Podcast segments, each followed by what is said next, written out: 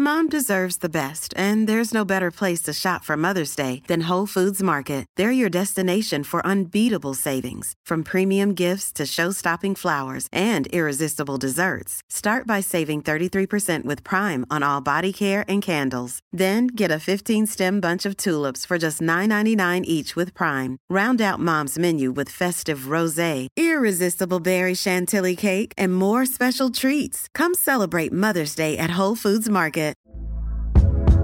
Hey there, it's Michelle Norris. I'm host of a podcast called Your Mama's Kitchen. When I travel, I'm usually looking for a way to find a taste of home when I'm not at home. And one of the things I love to do when I am at home is entertain. And Airbnb allows me to do that. When I was in California recently, I rented a house that had a great kitchen. And when we were sitting around the table, we're all thinking, we're in someone else's house. Someone could be in all of our homes as well. If you have a home, but you're not always at home, you have an Airbnb. Your home might be worth more than you think. Find out how much at airbnb.com/slash host.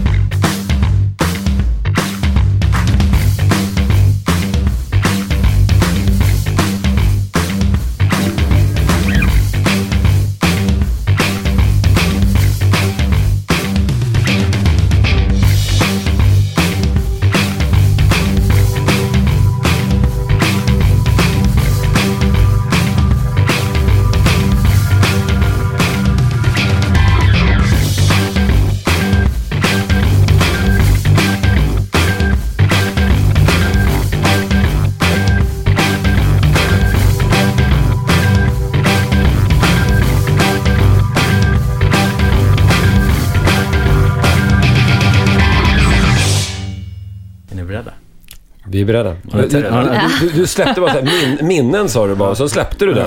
Han kommer inte ihåg mer. Ja, men. I- Inom vilket, vilken genre liksom? Eh, Ja, det är Djurgården Nu- Hockey kan jag tänka mig. Nu snackar vi inte dina bowlingminnen. Och med de orden, Janne, så, så gör vi som vi alltid gör. Vi flaxar ut med armarna så här. Och, och sen så hälsar vi alla välkomna till Hockeytorsk säsong 2, episod nummer 25. Och idag, Joel, så har vi Nathalie med som Hej, hej. gäst. Janne Ednertz som gäst. Hej. Hej. Och en annan gäst, Göran Tidström. Hej. Du är huvudattraktionen. Oj. Om du kommer närmare mikrofonen så kommer alla höra dig ännu Okej. bättre. Ja. Innan vi börjar, har ni haft en bra hockeyvecka? ja, kan det inte vara bättre? Sex poäng. Ja, den har varit fantastisk. Ja, grym. Jag skulle säga nio poäng faktiskt.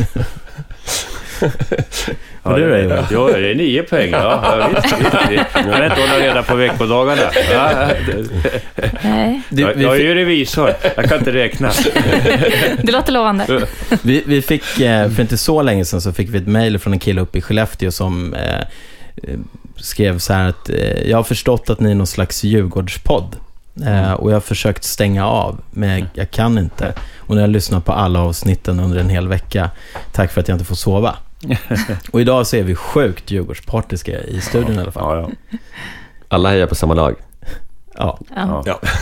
Men jag jobbar för eh, hela Stockholmshockeyn. Kan, kan, det totalt tystnad. Ja. Lägg ut texten. Va? Lägg Ja, ut texten. texten. Berätta hur du tänker. Jo, eh, eh, Djurgårdens förutsättningar påverkas av Stockholms förutsättningar. Och eh, även om Djurgården är störst av klubbarna så är hockeyn till och med större än klubbarna. Och därför är alla klubbar viktiga och breddhockeyn är viktig. Och, eh, så jobbar man för hela Stockholmshockeyn så eh, jobbar man också för Djurgården. Men tycker du att då, om vi tar de två stora klubbarna, tycker du att samarbetet, eller vi säger, tycker du att samarbetet i Stockholm för Stockholmshockeyn funkar? Det har inte funkat, men genom de initiativ som har tagits på förbundsnivå, jag sitter ju med i styrelsen där också, eh, så eh, händer det mycket nu så att klubbarna stöttar varandra. Och inte minst har både Djurgården och AIK eh, gått i spetsen för att man ska stötta varandra istället för att kannibalisera på varandra och vara sno lovande spelare i unga år och sådana här saker. Du, du sa där olika initiativ. Kan du nämna något som... Eh, ja, den viktigaste initiativen är att både Djurgården och AIK engagerar sig för breddhockeyn, för de andra föreningarna och så att säga dela med sig av sina erfarenheter till dem. Och det andra är att föreningarna på ordförande och sportchefsnivå är överens om att det inte, ska vi säga, ambitiösa föräldrar som ska driva sina barn att gå från klubb till klubb för att man tror att gräset är grönare på den andra sidan. Utan alla är överens om att man spelar, man utvecklas bäst som ung hockeyspelare genom att spela i sin moderklubb och det område där man bor istället för att sitta och åka bil eller tunnelbana en timme i vardera riktningen för att vara med i en så kallad bättre klubb när man är 12-13 år. Det är två viktiga exempel. Nå- Något som jag tycker är jäkligt bra också med, med eh, det jobbet som förbundet och, och Göran gör är att självinsikten är, är god. Jag, menar, jag började jobba för Djurgården 2008 och redan då fanns det initiativ eh, för att man såg att eh, rekryteringen gick ner och man, så insikten från förbundet eh, och klubbarna är mycket bättre än vad den är från kommunledningens sida.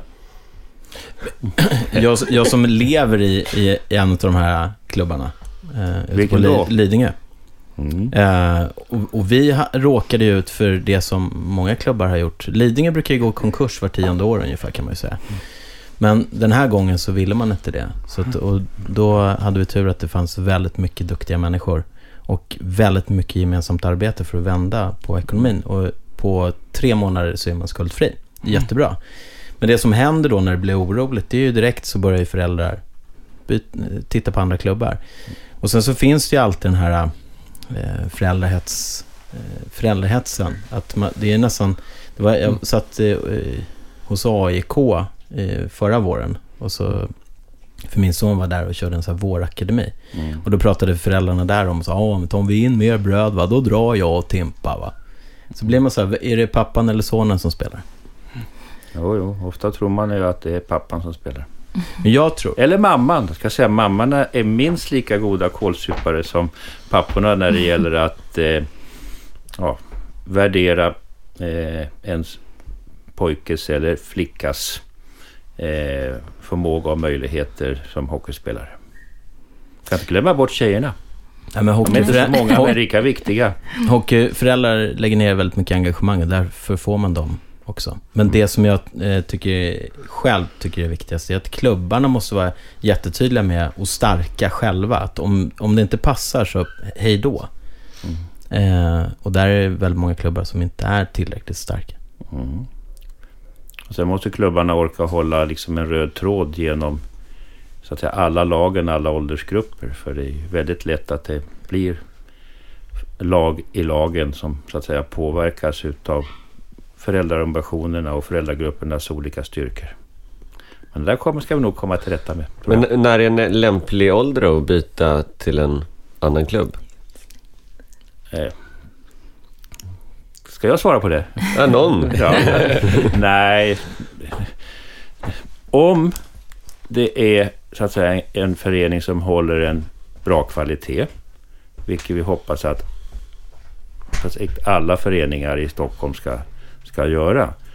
Eh, då ska man för att utvecklas som spelare, då är, är det så att säga först de sista åren i ungdomshockeyn, alltså U15, U16, då man kanske kan fundera på om eh, man, man vill spela så att säga, juniorhockey på riktigt avancerad eh, nivå. Så, att- så att eh, i grund och botten är det väl eh, övergångar så att säga i under eller yngre åldrar att det ska då egentligen bara styras utav att man flyttar eller att Ja, ibland kan det ju vara så att det bara inte fungerar i gruppen. Det kan finnas personkemi och sånt där som inte funkar eller att man kommer fel. Då klart, då får man ju röra på sig. Men inte för att annars att säga, utvecklas som hockeyspelare.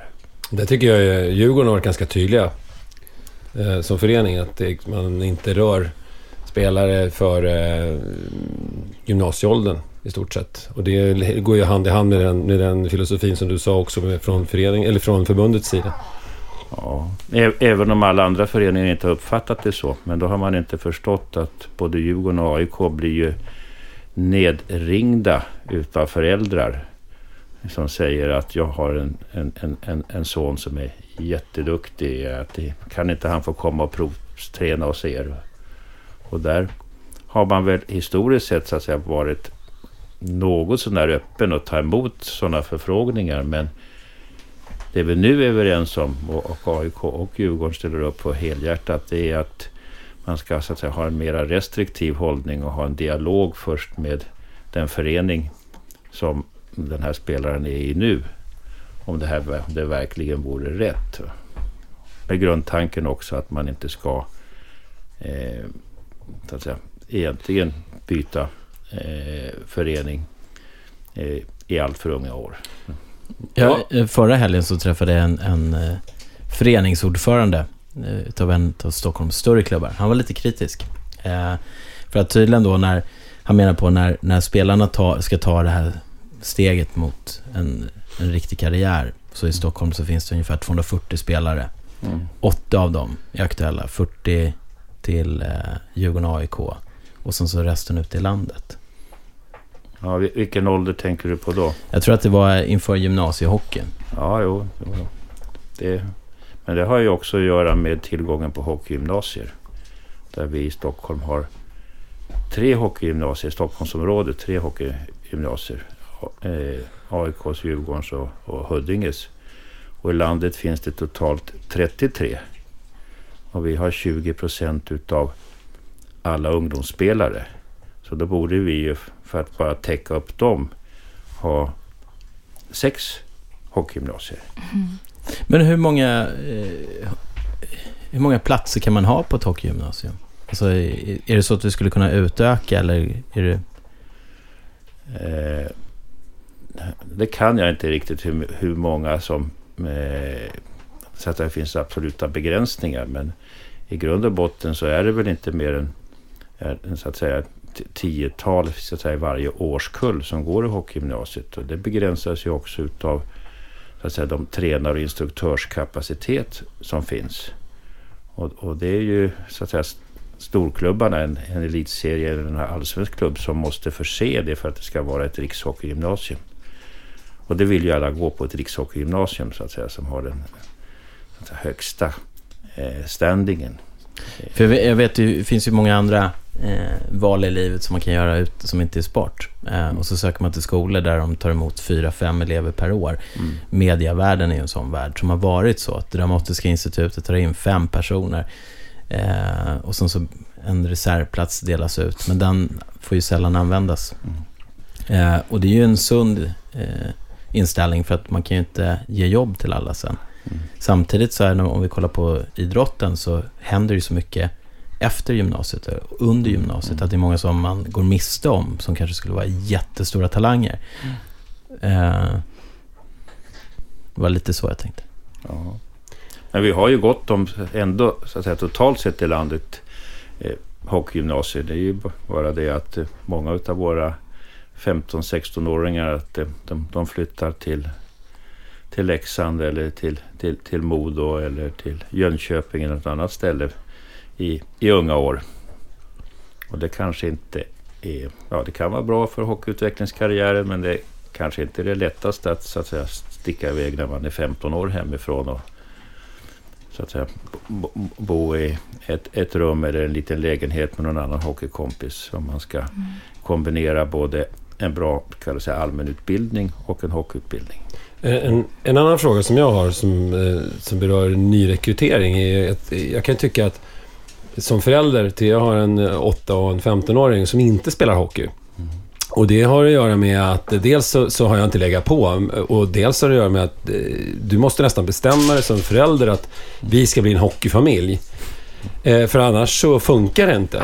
Och det måste man bestämma sig när barnen är sju år. Jag kan tycka att det vore skönt att eh, upp till de är 11-12 år hitta någon form av enklare eh, tillgänglighet av, av sporten hockey så att man får en, ett bredare urval och därefter kunna göra den här satsningen liksom. Och där känner jag att där, där har hockeyn ett problem gentemot andra idrotter. Vad gör, man, vad gör man för att göra hockey mer lättillgänglig och få fler att spela? För det är egentligen det som är grunden till kannibaliseringen, att det är för få det är för liten, för liten bredd i botten. Förstod du frågan, Göran? Ja, jag förstod det. Nej, men det är ju verka för en bättre tillgång på isytor för spontanhockey. Eh, för att nu är det ju, så att säga, i alla fall i Stockholmsområdet, tillgången på, på istider. Den är ju en begränsning och det gör att den måste användas för väldigt organiserad verksamhet. Jag menar, i, vare sig det är hockeyskolan eh, som är så att säga två gånger i veckan eller när man väl har bildat lag så är det två, två träningar och då vill man ju, även om det är lek eh, väldigt mycket i de unga åren så vill man ju få ut så mycket som möjligt för de som vill börja utveckla sig och, och satsa lite mer och har bestämt sig för att man ska spela eh, hockey, tycker det är roligt. Eh, så att kombinera det där inom ramen för de istider som, som finns. Det är svårt. Få spola upp mer skolgårdar och sådana här saker så att det är lättare att gå ner och latcha. Jag tror också att man måste kanske ha, se till att det finns tillgång till skridskor med tanke på, tittar man på, jag menar, man kollar på de kundhockeyaktiviteter som, som, som Djurgården och AIK har. Jag kan ju ganska enkelt se att folk som är i min ålder och kanske fem år yngre, jag, är, jag fyller 50 år, men de är födda på 60, början på 70-talet, där kan alla mer eller mindre åka skridskor. Tar man de som är 30 och yngre, har de inte spelat hockey så kan de knappt åka griller. Och, och, det beror på att de inte har haft tillgång. Jag var nere på Spånga IP på höstlovet. Jag, mina två barn och fyra till på en bandyplan. Eh, på höstlovet. Och då blir man lite, lite deprimerad. Att inte... Fan, det skulle finnas eh, 200 par skridskor så att alla som bor i Tensta, Rinkeby, Spånga skulle kunna gå, komma dit och testa liksom. Jag så, åkte med en taxichaufför som var betydligt äldre än vad jag var. Eh, och så började vi prata om vintrar. Eh, för det slog mig i år att när min treåring, han blir alldeles till sig när det ligger liksom lite mindre än en decimeter snö. Det är jättemycket snö för honom. Eh, och så började jag tänka på, ja just det, när jag var liten då tyckte jag att det var jättemycket snö. Det var på 70-talet. Eh, och så någonstans vet jag, så här 86, 88 där, så försvann snön från Stockholm och så hade vi några dåliga vintrar. Och, och så brukar man säga, ja, eh, det har blivit sämre klimat här i Sverige, det är inte så kallt längre. Blev så här, håller det där verkligen? Eh, och så tänkte jag på Wilmer då, som är eh, lite under en meter, så att, eh, ja, det är klart att han tycker att det är jättemycket. Och jag har blivit längre, så därför tycker jag att det är mindre. Förra året hade vi en grym... Det var fantastiskt. Jag, jag hade fördelen att vara ledig förra vintern och gilla vintersport. Det var den bästa vinter jag varit med om. Hela mars var soligaste månaden på året och min snitt, snitttemperatur på minus fem. Det låg isar överallt. Det var grymt. Men jag tror så här, att man ska göra det mycket enklare. Att varför, när man ser så här hockeyskolan, så eh, små barn ska inte behöva dra på sig hela utrustningen. De kan köra halvställ. Bara man har på sig det där lilla halsskyddet och kanske en susp eh, benskydd ifall att det kan vara skönt att ha. Göra det enklare. Man behöver inte allting. Men samtidigt är det alltid någon som sätter på sig full utrustning och då vet du hur smittoeffekten blir. Och dessutom att få eh, föräldrarna att låta bli att, så att, köpa snygga och, bra grejer. Eh, det är väldigt svårt. Men just den klubben som du kommer från, Lidingö, hade ju ett antal år under så att säga, sin senaste storhetstid när det gäller ungdomshockeyn. Då spelade de ju utan hockeybrallor upp till eh, C-grupp. Jag kan berätta en jätterolig historia. Vi skulle spela mot Kista och sen så kommer vi ut och de är U9 första året de kör hockeymatcher. Eh, så kommer domaren fram till mig säger, ursäkta men dina killar har ju liksom inte skydd på sig. Eh, nej, vi kör med halvställ. Jaha, jag trodde ni var rika på Lidingö. Och, och sen så stormar det ner då någon ordförande. Eh, ni får inte spela den här matchen för ni har inga skydd. Tänk om de gör sig illa. Eh, enligt reglerna så kan man visst göra så. De får inte spela fysiskt. Och, och sen så just den matchen var så klassisk då, för att det är oftast den då som spelar fysiskt i den åldern som gör sig illa och eh, deras spelare grät som hade alla ut, all utrustning på sig. Nej, på... Jag är ju väldigt för halvstället. Jag tycker att det är de positivt. åren så var Lidingö fostrade ju enormt duktiga skridskoåkare. Det var, var fokus på ska vi säga, smidighet och rörlighet och lyckades väldigt väl få, få lag som eh, spelade en rolig ungdomshockey. Vi kan peka på några spelare, Peppe Lund i Färjestad och Han är väl kvar där va? Och sen så har vi Mm. Guter. Falk? Jag, jag, tänk, jag tänkte också på till exempel Mälarhöjdens ishall. Är det inte så att man måste ha, att det måste finnas sådär all, för, åkning för allmänheten också? Att man måste ha det inlagt? Jo, så, så, är, så är det. All, I alla fall alla hallar som, kon, eh, som administreras utav eh, Stockholms stad och i princip tror jag alla 25 kommunerna i Stockholmsdistriktet har det, har det kravet. Men, men- vi har, men- har men-. Min följdfråga blir, men varför eh, till exempel hovet? Kan inte den vara öppen för allmän åkning? Ja. Egentligen. ja, men alltså om man, om man vill Fråga locka... Stockholms stad. Ja, ja, men om man vill låta folk eh, åka mer skridskor så vore ju det väldigt eh, fördelaktigt egentligen. Men du, du vet, du har ju allmänhetens åkning varje dag eh, i de flesta ishallar. Mellan 9 och 14 mitt på dagen. Men, Sen har, sen har du ju, har ju haft en stor succé med de stora isytorna i staden. Dels den i Vasaparken eh, och sen eh, när man har eh, fryst hela Östermalms IP. Alltså även innanför rund, rundbanan. Men problemet för oss som älskar hockey är ju att egentligen är det förbud att använda klubbor på de isytorna.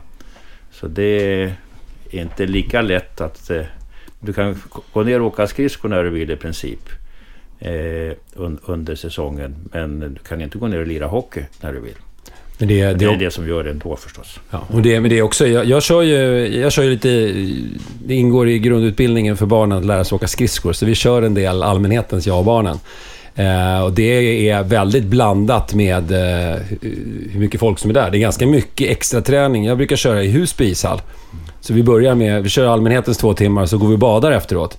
Och det brukar vara jag och mina barn och tre till som inte kan åka och sen är det typ tio killar från Sollentuna eller närliggande som där extra tränar. Det är, jag tycker det är för bedrövligt. Alltså det är kanon, ishall och tillgängligheten är bara kanon. Men det är som jag tror, jag tror folk inte har skridskor som bor där. Generaliserar vi lite. Men Nej, men det skulle så- behövas lånas ut. En, en, en annan liten grej, så här, på Lidingö så har vi ingen butik som egentligen säljer hockeygrejer. Förut så fanns det, men sen så blir det så här, klubbarna väljer ut sina eh, butiker och då ligger de kanske inte i kommunen. Så man får liksom ingen, den här naturliga exponeringen. Eh, Jag tror att många barn tycker att det är jättehäftigt att kolla på hockeyklubbor, handskar, axelskydd. Det är, det är lite häftigt. Och det är, det är också ett sätt att bli intresserad. Vad vuxet lätt. Nej, men Ja, jag... men, men, men när, du säger, när du säger eh, Husby ishall, det är ju en speciell fråga egentligen i Stockholms modernaste ishall. Men den är ju, ligger då i ett område där väldigt många barn kommer från en annan bakgrund, där hockeyn inte har varit naturlig och framförallt inte där deras föräldrar förstår vad hockey är. Respektive att den svenska idrottsmodellen, där ska en förening fungera så krävs det föräldraengagemang. Och många som då exempelvis har en invandrarbakgrund, de, de, de förstår inte det. Utan där är det mera inriktat på att, så att säga, lämna barnen. Och sen eh, dessutom är det området när de, så att säga, lyck, många lyckas etablera sig i det svenska samhället. Då, då flyttar man från, från Husby, eh, Kista, Akalla området. Men vi har, i Djurgården gör vi en stor satsning eh, på att för tillsammans med Kista HC eh, få igång en större aktivitet och locka just fler barn med en så att säga, mångkulturell bakgrund till, till hockeyn. Och hoppas att Stockholms stad ska hjälpa oss lite grann med eh, bidrag som ska kunna göra att vi kan anställa en person som ska jobba fulltid med det. Och rekryteringsarbete ute i skolorna, på fritidsgårdarna och så vidare. För den där hallen ska snart vara full. Jag lovar det. De har ju en jättefin hall. Det är kanon. Ja. En, en annan fråga, följdfråga där bara till dig Göran, som, som jag ser oavsett idrott är ju, du var inne på den svenska modellen med eldsjälar och att eh, det bygger på ideellt arbete. Jag kan ju se att eh, den håller på att eh, demonteras. Om man kollar på, på min generation och yngre så har man inte tid och man är, man är van att kunna köpa sig fri. Eh, och, och där ser jag liksom ett jätteproblem framöver att eh, de här lagledarna, Nisse som har tagit hand om laget ideellt, har inga barn som spelar utan han är bara extremt lojal mot klubben. De är på väg att försvinna. kanske är de svårare att hitta, men jag tror ändå att, att hockeyn som idrott baserat på det här, kan vi säga, starka engagemanget från föräldrar under ungdomsåren. Alltså det blir nästan en kultur att leva kring hockeyn. Eh, att det ändå är, eh, genererar rätt så många personer som tycker att det är kul att fortsätta jobba på ideell grund för föreningen som helhet eller för, alltså för klubben och inte bara för ett enskilt lag. Så att, eh, visst, visst, det ligger en hel del i vad du säger, men jag tror ändå att vi har rätt så hyfsade förutsättningar. Den, den svenska idrottsmodellen är, den är ju jättestark. Eh, sen är en annan sak att vi måste hålla isär lite mer mellan vad som är liksom elitidrott och breddverksamhet. Och inse att elitidrott, eller elithockey, det är ju liksom en professionell affärsverksamhet i, i, i grund och botten. Och man måste tackla det på lite annorlunda sätt än vad man då tacklar breddverksamheten. Men de här breddklubbarna då, vad, vad, vad tror du de tänker om eh, Djurgården och AIK då? Ja, då, Om man får gissa liksom fritt. Ja, om man tittar så här idrottsligt så ser de ju som, som, som förebilder.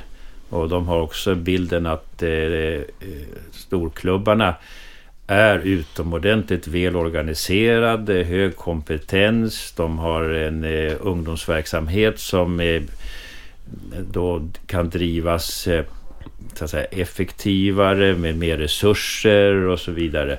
Men, men eh, i vart fall när det gäller ungdomsverksamheten så är det en, en missuppfattning för att eh, AIK och Djurgården har precis samma utmaningar med sin ungdomsverksamhet som, som Lidingö eller, eh, eller Haninge eller Järfälla. Det är ingen skillnad. Möjligen att man har en liten annan tradition och kultur att falla tillbaka på. Och lite mer morötter i form av så att säga att man kan gå upp i eh, ett, ett eh, J18-lag som eh, alltid spelar i så att säga, den högsta serien. Hur, har du någon uppfattning om hur klubbarna har det med de lokala politikerna? Ja, det har, det har jag. I, I Hockeyförbundet så gjorde vi faktiskt en enkät eh, för att, Eh, kring, till alla klubbar eh, förra hösten eh, om anläggningssituationen. Alltså att man var nöjd eller inte med den och vad man för synpunkter. Och frågade då också hur relationen till så att säga, eh, politikerna och kommunens tjänstemän var. Och eh, det finns en fem, sex eh, klubbar. Eh, det är fem, sex kommuner där man uppfattar att man har en bra dialog. Eh, generellt uppfattar man nog att intresset från politikerna är väldigt lågt. När det gäller tjänstemannasidan så är det nog eh, bättre eh, förståelse från tjänstemännen men samtidigt så tillhör hockeyn inte den idrott som har fått störst prioritet i, i, i många kommuner. Och eh, om vi tittar i exempelvis i Stockholms stad, där har vi en referensgrupp Eh, med eh, idrottsnämnden som fungerar bra men fortfarande inom väldigt så att säga låga eh, resurstilldelning för hockeyn. Och sen på senare tid när man ju har pratat om Stockholmshockeyn i kris så är det klart att då har intresset blivit större från politikerna. Och vi har blivit, både Djurgården och Stockholms Hockeyförbund har blivit inbjudna utav Idrottsborgarrådet och eh, träffat alla allianspartierna. Vi har träffat eh, oppositionens eh, ledamöter där och pratat om saker och ting. Sen eh, får vi se hur mycket de lyssnar och hur mycket de kan prioritera. Men eh, vi jag tror att vi har oss själva att skylla i vissa avseenden historiskt. Vi skulle kunna ha varit så att säga, mycket tydligare i dialogen med politikerna vi har varit. Och där får vi skärpa till oss, både storklubbarna och förbundet. Det har blivit eh, populärt att vara så här social entreprenör. Eh, och det är många som lyckas med det. Eh, kan, man, kan man inte... Är det inte så att om man, om man tänker på de invandrartäta områdena. Det är ju jättehäftigt att få dem att börja åka skridskor och spela mm. ishockey. Eh, inte, kan man inte få draghjälp från näringslivet? Ja, det, det är en viktig poäng. För om vi pratar om det här projektet som vi har på gång ute i, i Husby ishall så, så baseras det både på engagemang från, från, eh, eh, från, från staden men eh, också på goda förhoppningar att, så att säga, de stora företagen eh, i området ska, ska se poänger i det. På samma sätt som de har varit med och stötta så att säga, Djurgårdsandans drive-in fotboll och så vidare. Men eh, generellt så är det också en Stockholmsfråga att det är mycket svårare att få företag och näringsliv att engagera sig för, för, för eh, idrotten än vad det är i något mindre städer. Ska vi säga. Även när man jämför med Göteborg och Malmö så har vi en, så att säga, en liten backlash där. Jag tänkte också på det här föräldraengagemanget. Man, det känns ju som många, många skrattar åt hockeyföräldrar. Eh, vi är som någon slags liten sekt. Eh, väldigt märkligt. Jag pratade med en kompis igår. För jag håller på med en, en grej i helgen här. Eh, och så tittar han på mig och så bara... Du vill inte ha fler barn? Nej, det vill jag inte. Nej, jag vill det. För att jag, jag titta här. Allt det här roliga, det är snart över. Jag måste ha en till. och man kommer ju dit. För det var som en annan hockeyförälder sa så här. Gud vad det är roligt att engagera sig. För att han hade kommit på det. Eh, Och först så var det ett motstånd. Och det är ju roligt att engagera sig. Det är ju socialt. Jag brukar säga när vi räknar hur många som utövar hockey i Stockholms eh, området, hela distriktet, så, som eh, är cirka vad säger, 18 000. Men då har du inte räknat med så att säga, alla föräldrar. Och i ett lag med kanske 20 spelare så har du säkert 10 föräldrar som ofta är väldigt aktiva. Så då kan vi säga att vi har 27 000 istället som är aktiva i ishockeyn. Och sen, och sen, sen måste jag bara lägga till där. Sen när det är kupper och sånt där, då sitter släkten nära och, och kära som inte kan vara i ishallen. De sitter och följer antingen på Cup online och kollar statistik, eller så kollar de på eh, webbstreams. Men det var, ju- det var ju så när vi träffade Adam Ollas Mattssons pappa. Han berättade ju att, ehm, att de hade blivit så tajta, den föräldragruppen som följde laget, att de till och med nu skulle på en återträff, bara föräldrarna. Efter, efter att barnen har, deras barn har slutat spela, kanske för, tänk, eller de har ja, bytt klubbar och Det grejer. där, det Det där är är någonting- jättehäftigt. Det där är någonting som jag... Jag jobbar ju med, med publikrekryteringsfrågor idag och utbildar alla typer av arrangörer hur man får med folk. Jag brukar ta upp det som en punkt faktiskt som Djurgården gjorde jäkligt bra i mitten på 2000-talet. Där man bestämde sig för att vi ska rekrytera folk med Djurgårdshjärta eller kommer från Stockholmsregionen. Och det där återspeglas ju i publiksiffror därför att varje spelare som kommer upp i A-laget som kommer ifrån Stockholmsregionen tar med sig ett nätverk på, jag brukar säga 2000 pers. Det är folk som har spelat i samma klubb, som har... Pappan jobbar på samma arbete, mammans dagisklubb och så vidare. Ta hit en slovak eller en est och de har på sin höjd en flickvän. Det, det är också en del utav eh, ett jäkligt smart sätt att få eh, kommun och regioner och kranskommuner engagerade. Att man har verkligen eh, lokala stjärnor som kommer upp. Som du nämnde, Peppe och Guter. Nu är Peppe i Färjestad, men liksom... Det, det är en viktig del. Ja. Och Nathalie, du, du som snart ska få bli mamma. Ja. Ska du bli hockeymorsa? Eh, jag vet inte. Vi får väl se vad det, vad det blir för intresse för den lilla. Innan vi började här, idag så satt vi och småsnackade. Och så... Eh, ni vet när det är, är matcher som man vill se, som man inte får se. Jag hade ju en sån match i, i veckan här när det var derbydags. Och, och jag försökte förklara för Sara så här, du, den här musikalen vi har fått i julklapp. Skulle du kunna tänka dig att du tar med dig en kompis istället? Eh, typ Anna, Helena eller något så här. Eller det var hon själv som fyllde i det och sen så snabbt bara twistar hon om det. Menar du allvar? Och så blir man som så här Alex i Solsidan, konflikträdd och bara nej, nej, nej, jag skojar liksom. och så försökte jag förklara för min mamma som älskar eh, opera. Att, ja, men tänk om Pavarotti skulle återuppstå med dansande fjärilar i bakgrunden och bara komma till Globen. Det är klart du måste se honom. Det, för det var ju en sån match. Att det, det, det känns som att den matchen kommer aldrig komma tillbaka. Just att det är en partisk publik eh, och det är ett derby. när kommer det ske nästa gång? Ingen aning. Och sen så hade jag sån tur. Wilmer gick och blev sjuk.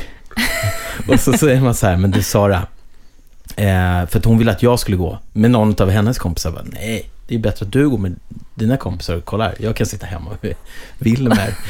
och, och, och så, fan, bara jag inte får tillbaka en smocka nu, bara jag inte får tillbaka. Och, så, och sen så kommer hon hem och är jätteglad och så frågar hon, var hockeyn bra? Mm. och då berättade ju du, ja. eh, vi pratade om matcher man missar. Du hade ja. ju också en sån. Jag hade också en sån här eh, den här säsongen. En match som jag missat och det var Djurgården-Västerås hemma på Hovet. För att då hade min kille bokat in en hotellweekend. Och så, va? På fredag när, när, vi har, när det är match? Hur, hur tänkte du? Men det vill inte. Ja, men sluta gnäll nu, det blir bara så.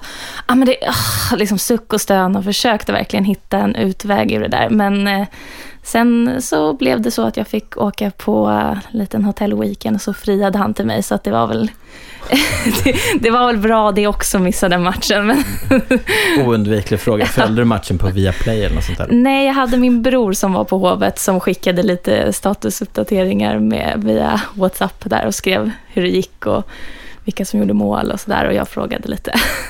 Du, du bandade inte matchen? Nej, det gjorde jag inte.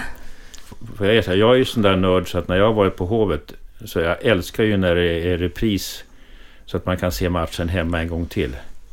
Ja.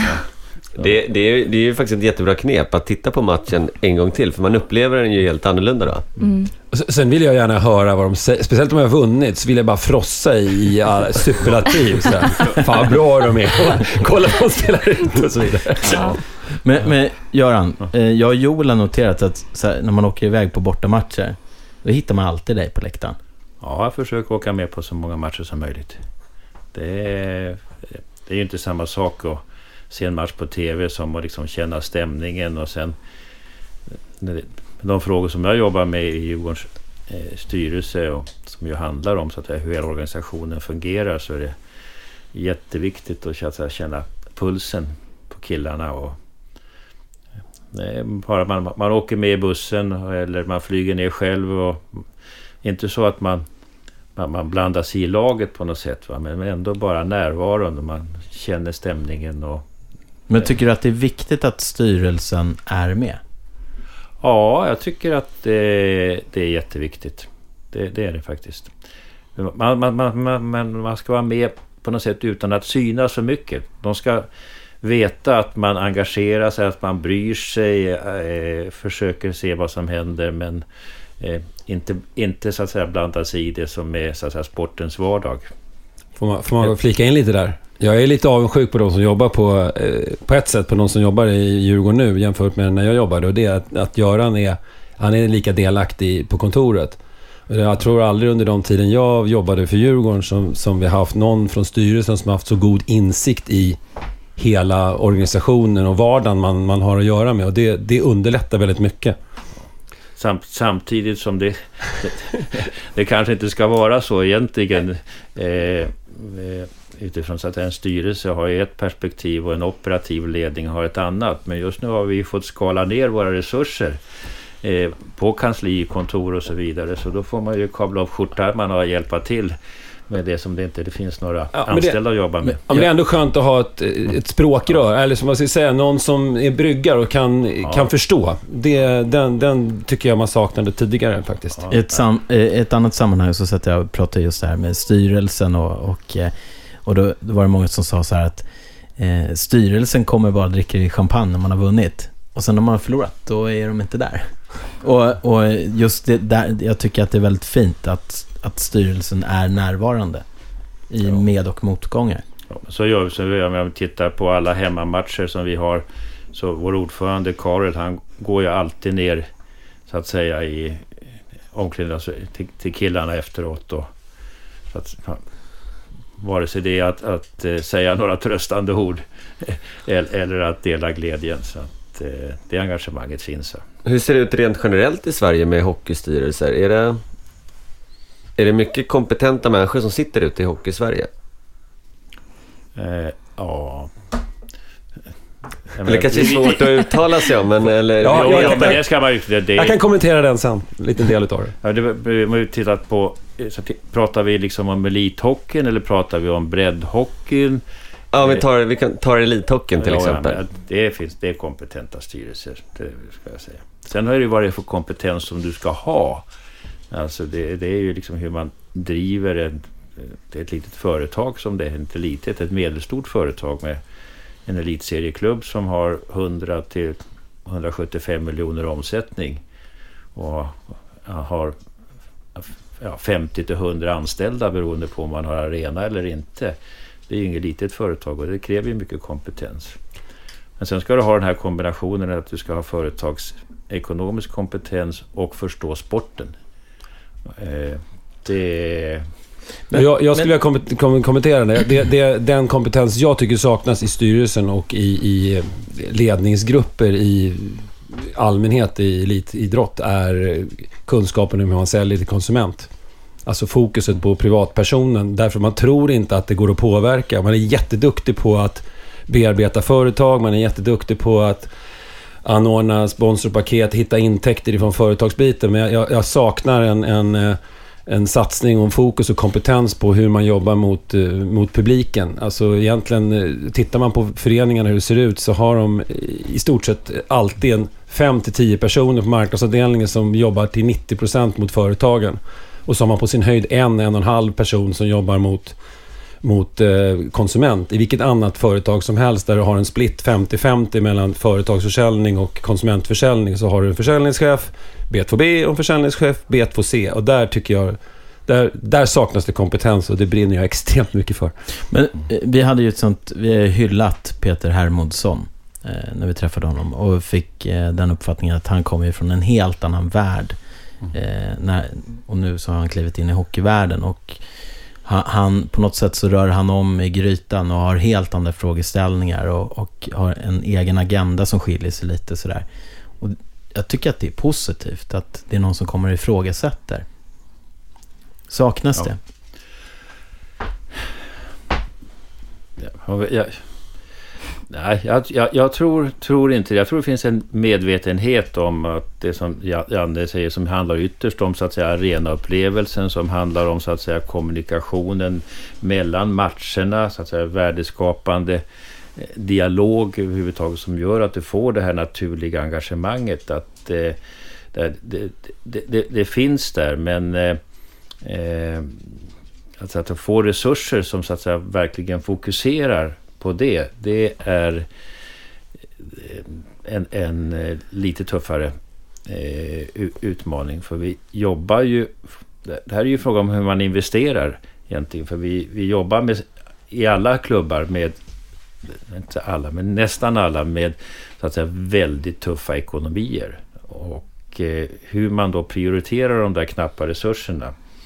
Det är investering, det är risk och vi kanske inte är så riskbenägna i det avseendet att satsa på sånt som vi inte vet att vi får en säker avkastning på. Så är det. Men samtidigt, det, det man ser är att nöden är uppfinningens moder. När, när publiken sviker, då vaknar de till. Och det kan vi se, vi ser ju som jobbar med det här idag, att eh, klubbar som, som har haft eh, ny arena-effekt och sen så tappar de den och så helt plötsligt så, så börjar en intäkt som man har tagit för, för given försvinna. Då läggs fokus mer och mer mot det hållet. Och då gäller det, då gäller det att våga ta in krafter som som gör det här. Och jag tror också att man, man, man genom att jobba effektivare i föreningarna, få bort administration och få in personer som mer jobbar serviceinriktat med försäljning så, så kommer man råda bot på det. Janne är ju själv ett strålande exempel på en sån som har fokuserat på det och som har en stor del i de framgångar som Djurgården har haft publikmässigt och den arenaupplevelse som vi har. Och där skulle jag vilja berätta om, om, om Jenny Silverstrand, Djurgårdens VD, hade varit här. eh, Då hade hon nog berättat det hon eh, berättade för mig igår. Nämligen eh, när vi hade eh, derbyt eh, så var eh, VDn för European Club Competition, alltså nya Europaligan, som sätter igång nästa år här uppe. Och, och eh, när, när liksom hovet kokade ja, och, och när även klacken fick hela långsidan att stå och hoppa. Han var han har ringt till Jenny flera gånger och sagt att jag är alldeles lyrisk. Jag har aldrig varit med om någon sådan publikupplevelse i hela Europa. Och då är det klart, han är ju då väldigt angelägen om att vi också ska komma upp i SHL så att vi, vi också ska kunna vara med i Europaspelet. För att ett Europaspel utan Djurgården och så att säga den, den arenaupplevelse som vi kan, kan bjuda på. Det, det, det, det blir inte så bra som det ska kunna vara när man nu satsar på ett eh, internationellt spel. Det såg man även nere i Berlin ju. Ja. Det var ju bara Djurgården som hade drag på matcherna egentligen. Ja, Berlin. Du, du måste ju varit en väldigt stolt eh, styrelsemedlem när du var i Berlin och såg hur mycket djurgårdare som åkt ner. Ja, det var, jag, var, jag var stolt både över så att säga, eh, så, att säga, så många supporters som vi hade. Att de agerade jättebra. Ja, man kan ju tänka att det kunde ha blivit som... De hade blivit utmanade som eh, fotbollen blev när fotbollens Berlin var här uppe och, och spelade för, för någon månad sedan på Tele2. Nej, det funkade eh, jättebra. Och sen, eh, jag menar, ni vet ju vad killarna i laget också eh, känner när man har stödet från, från supporters på det här. Det är alldeles, alldeles fantastiskt. Och även igår när vi var i Ängelholm så var ju... Eh, var väl, jag skulle säga att det var nog 350 djurgårdare i bortaklacken. Och det var, var en jämn, jämn match med Rögleklacken i lite grann uppvärmningen innan match. Men sen var det ju eh, vår klack som, som, som tog över helt och hållet. Och det är rätt så häftigt i så att säga, en borta arena i Skåneland att, att eh, Djurgårdsandan dominerar. Det återspeglades även i tv-sändningen. Det kändes som en hemmamatch när man... Visst kändes det som ett ja. fullsatt Hovet? Ja. ja, men, ja, men det är ju det är väldigt kul också för att igår var de ju... Jag såg ju matchen på Viasat och, och där, de var ju väldigt lyriska mot publiken och eh, Marcus Ljung sa ju så att efter matchen också, ja, det här är ju hemmaplan trots att det var bortaplan. Och man ska veta att det är jättemånga, det är inte bara Djurgården som sitter och tittar på matchen. Den gick ju på TV10, det är ju massvis av andra. Det är grymt bra, bra PR för Djurgården. Mm. Det det som jag måste säga ska kreddas mest under veckan som djurgårdare. Det tycker jag var klacken och hela publikens stöd när vi har fått 2-0 i rumpan efter fem mm. minuter mot Gnaget. Och det är som om alla knyter näven och säger att det ska, nu ska vi jäkla med jobba ikapp det här tillsammans. Och det var, nej, det var en mäktig känsla. Det var liksom inte ett burop, inte en vissling. Det var knappt att det var bara tyst och nu jävlar ska vi ta dem. Det var otroligt skönt. Mm. Sen Nej. finns det ju två stycken som står längst ner också och verkligen drar igång hela klacken. Jag tycker de också gör ett fantastiskt jobb för att inte det ska spreta åt olika håll och halva klacken börjar sjunga någonting annat och så vidare. Så att när de är på plats så blir man ju verkligen extra nöjd. Då vet man att det här knyts ihop på ett bra sätt. Per Kente tyckte att det var skönt att komma till hovet och bli utbuad. Det var en speciell känsla. Men det var som när Rögle var uppe på och spelade i Hovet här senast. Eh, så Djurgårdarna gick ut, de var ganska sammanbitna. De var ganska laddade. Men, och när Rögle kom, då, de log nästan åt att höra hånet. Eh, och, och så här, de garvade ganska mycket. Tänkte du på det, Joel? Rögle-spelarna? Ja. ja. Det, det, måste de väl göra. Det är väl lite självbevarelsedrift att man ska gilla läget även när det, det är burop när man åker in. Men det, var, det, var, det var som en, jag kommer inte ihåg vilket år det var, jag tror det var 2011, så hade vi Modo i premiären och tog fullsatt och Foppa gjorde comeback. Och det var ett grymt drag på läktarna. Så jag intervjuade honom efteråt och han sa det här, jag åkte bara omkring och garva. Det var något, det var något uppehåll, om det var liksom de skulle flytta målbur eller laga någon plexi eller någonting. Så det var bara jäkla... Han hade bara åkt omkring och myst. Så det är sådana här matcher man vill spela. Sen att det är motståndarlaget de hejar på, det är skitsamma. Den här stämningen är nog magisk. Det tyckte jag var stort att Foppa i den stunden liksom. Och så kan man inte låta bli att garva när de ropar slå han på foten. Nej, sen var det för jävligt för han avgjorde i sadden, men det har vi glömt bort. Ja, just det. men det vore en hemsk tanke om varken AIK eller Djurgården går upp till SHL i år. Då kommer vi inte få någon topp, eh, eller liksom elithockey i Stockholm. Nej. Nej, men å andra sidan, jag hoppas ju verkligen att det blir ett lag nästa år.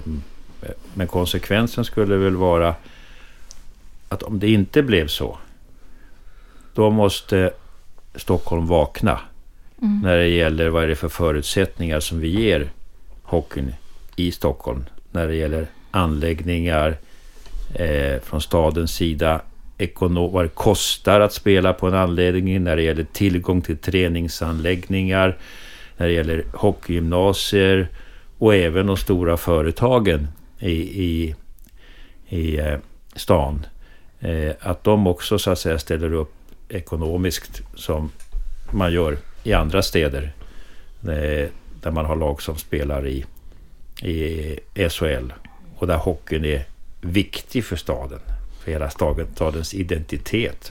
Stämmer påståendet att i, eh, en utmaning för Stockholmsidrott är att här i Stockholm sitter många huvudkontor och att de inte är lika villiga att... Eh, man får inte säga sponsra för dig, Janne. Man får samar- man får säga- man får sam- jättegärna säga spon- samarbetspartner. Man får jättegärna säga sponsra. Det är- Okej, ja. vi säger sponsra. Stötta eh, ett, ett lag. Och ute, på, eh, den, ute i landet så är det enklare för det är lokalkontor. Stämmer Är det så? Det finns ju lokalkontor i Stockholm också. Jag menar, bankerna har sina regioner och, eh, och, och då kan man fråga sig va- varför sitter de på tröjorna på en del lag från Göteborg eller från Linköping eller från Karlskrona och inte i Stockholm. Så det är nog mer tror jag en fråga om... Det, om, eh, det, det är inte en fråga om de stora företagens organisation. Utan det är mer en fråga om att i Stockholm finns det så mycket som man ska vara med så att säga när det gäller profilering, sponsring, eh, den typen av så säga, stöd till ideell verksamhet i olika avseenden.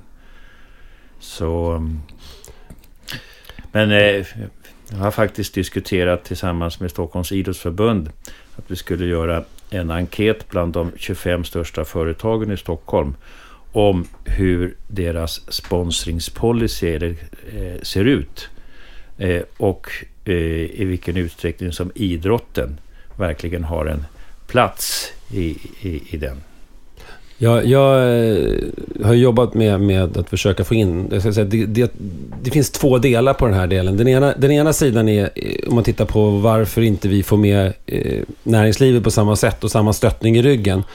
Så upplever jag det som att eh, alla andra städer runt om i Sverige tävlar med uppmärksamhet att få den ifrån Stockholm. Medan Stockholm tävlar i uppmärksamhet gentemot övriga länder i Norden och Europa. Vilket gör att man ser inte på nationell idrott på samma sätt som man gör ute i landet. Och den andra delen det är, det är ehm, eh, att vi har rätt mycket inflyttade personer som sitter i toppen på de här bolagen. Som har sympatier i andra klubbar och är fortfarande lokalpatriotiska med Luleå eller Modo eller Jönköping och så vidare. Och som dessutom inte vill gå in och ta ställning för eller emot Djurgården eller AIK eller Hammarby om vi pratar fotboll också. Vilket gör att man måste, ska man köra en satsning, för det finns ju en, en, en ekonomisk uppsida att gå in och, och jobba, om nu kallar det sponsring, liksom. det är självklart att det är ett jäkligt bra sätt att investera pengar. Men då gör man det hellre i alla tre klubbarna än att man partiskt tar, tar en. Jag menar, jag, jag kan ärligen säga att jag undviker att dricka Åbro. Det innebär ju alltså att man, man utelämnar 35 procent av... Så man, man, får en, man får en ökad del från den andra, men blir du för starkt kopplad med ett Stockholmslag, då tappar du från den andra liksom. Men har du haft något sånt möte där en person kanske inte haft tillhörighet till Djurgården, men som har tänkt om? Ja, det har vi. vi har, det finns definitivt... Och där handlar det bara om vad du levererar tillbaka. För det blir ju så här, men det, de bästa eh, sponsorerna eller kunderna till klubben är ju de som kan räkna hem investeringen. Skåda är ett lysande sådant exempel. Skåda jobbar med... De har ju, de har ju fördelen av att ha bestämt centralt ifrån Tjeckien att hockey är en, en av de sporter vi satsar på. Men avtalet är ju ett delat avtal där man, man går in centralt med en viss peng och sen beror det på hur bra man aktiverar eh, kunden i sig lokalt. Där återförsäljaren är den som, som eh, egentligen väljer vilka man ska gå med. Och där kan man säga att jag tror att det, vi har haft, Djurgården har haft samarbete med Skåda i 6-7 år någonting sånt där. Och man lyfter fram hela tiden att eh, man, är, man är väldigt, väldigt långt fram gentemot andra klubbar vad det gäller... De mäter på antal provkörningar och sålda bilar, punkt. Sen spelar det ingen roll om Djurgården spelar i, i, i SHL eller i Allsvenskan. Utan det är vad får vi tillbaka? Och, så de klubbarna är ju enklast. Men är, är det många företag som sponsrar både Djurgården och AIK? Ah, det, det är det nog inte, men det är en väldigt intressant fråga. För vi har... Eh, efter samråd med, med AIK så har vi bland annat lagt förslag till eh, ett stort företag eh, som har varit intresserad utav så att säga, idrottssponsring och eh, rätt så mycket i och för sig också på breddsidan. Att vara med i ett eh, paket, så att säga ett bidragssponsorpaket som omfattar både Djurgården, AIK och breddhockeyn. Säga, gå in med en miljon kronor, lägg 400 000 till, till AIK respektive Djurgården och sen 200 000 till eh, Stockholms Hockeyförbund för att, eh, så att säga, finansiera olika utvecklingsinitiativ som behövs där. Så, och, och det är en linje som vi nog ska, ska försöka eh, fortsätta att testa. Att, eh, för det är ett problem att hur ska jag kunna motivera Djurgården istället för, för AIK? Och varför, om vi ändå spelar i samma arena, varför ska man liksom inte kunna få ut så att säga, värde från relationer till båda klubbarna? Sen, sen är det ju, man kan ju skilja på sponsorskap. Det ena är, form, det ena, det ena är exponering och det är, det är ofta man tänker på. Det andra är det som är relationsskapande och det är egentligen där vi drar in mest pengar. Och där skulle jag säga att där finns det ganska mycket eh, företag som köper i båda. Man köper kundhockey, man köper representation på hyllan. Man, man, och det är sånt som du inte ser men som genererar ganska bra intäkter och som är extremt viktigt för båda klubbarna. Och där ser jag att där finns det, finns det företag som, som definitivt är, är kunder hos bägge två. Vad, vad står på din önskelista då, gentemot Stockholms stad? Gentemot Stockholms stad. Eh, snabbt beslut om eh, hovet. Helst före valet. Att det blir en rejäl ombyggnad eller sannolikt nybyggnad eh, på den platsen. Eh, två, en eh, träningsanläggning för Djurgården. Dit vi kan liksom samla all vår verksamhet. I önske, högst på, önskelistan är, är ju då en, en eh, dubbelhall någonstans här i, i söderort. Jag kunde lämna eh, Mälarhöjden. Eh, och sen på ett ombyggt Hovet kommer man ju inte kunna träna. Utan det blir en evenemangsarena. Eh, sen eh, eh, draghjälp på hockeygymnasiefrågan. Att vi så att säga får till stånd ytterligare ett sådant. Och eh, eh, sen behövs det för breddhockeyn så att säga både en upprustning utav de existerande hallarna. Eh, vi behöver fler istider. Hjälp med eh, beslut om att eh, få igång spontanisytor. Eh, Istider, inte minst för vår satsning på tjejhockeyn. Eh, ni vet att vi, vi har ett nästan färdigt projekt där eh, Segeltorp eh, Mm. går, går så att säga in, un, in i Djurgårds... Segeltorps damer går in i Djurgårdsfamiljen. Och det vill vi göra någonting riktigt, riktigt, riktigt bra utav. För, för, eh, för att vi ska få full så att säga, gens, genomslag i dialogen med politikerna så måste vi visa att hockey också är liksom en tvåkönad idrott. Och idag har vi 4% utav alla hockeyspelare är kvinnor och det vore väl härligt att se att det är eh, 20 eh, inom 5-6 år. Så eh, ja, jag har säkert ytterligare punkter. Vad vad- vad kan eh, Segeltorps damlag vinna på att byta namn till Djurgården? Eh, det ska du eh, så att säga, fr- fr- fråga dem egentligen, men eh, eh jag tror att eh, dam tjejhockey på elitnivå är så att säga en ekonomisk eh, utmaning. Eh, det kräver mycket istid.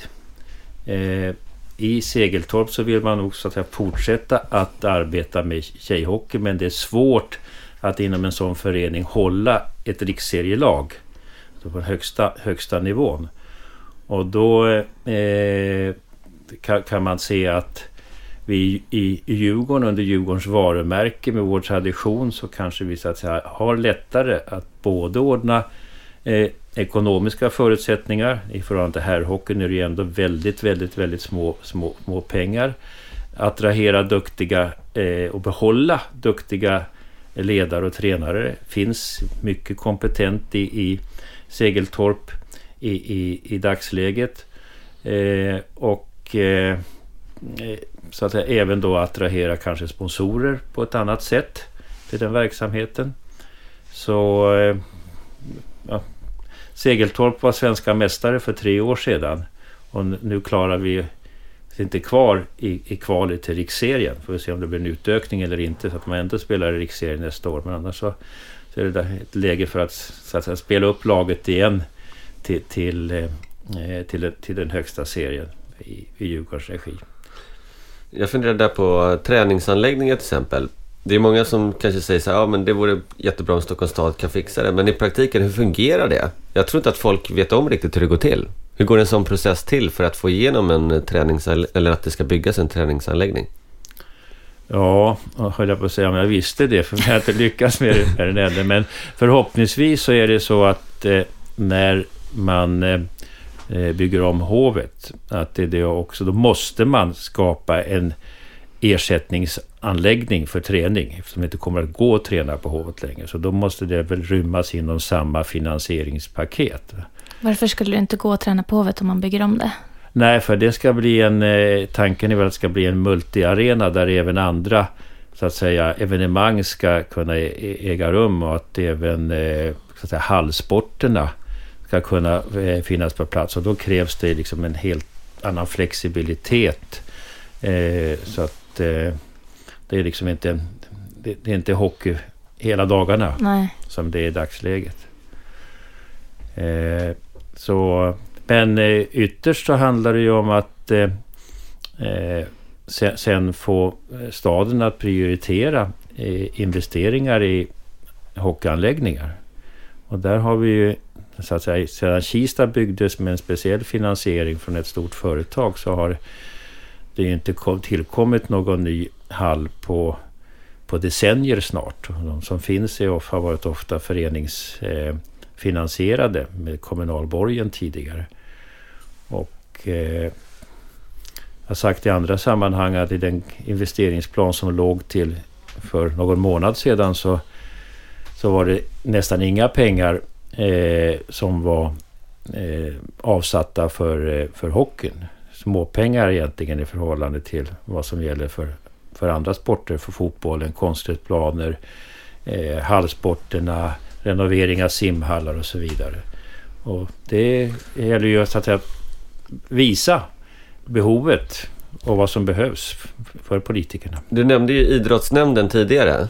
Eh, jag, kan, jag kan tänka mig till, till exempel våra lyssnare, jag tror inte alla kanske har koll på vad idrottsnämnden, hur det går till där.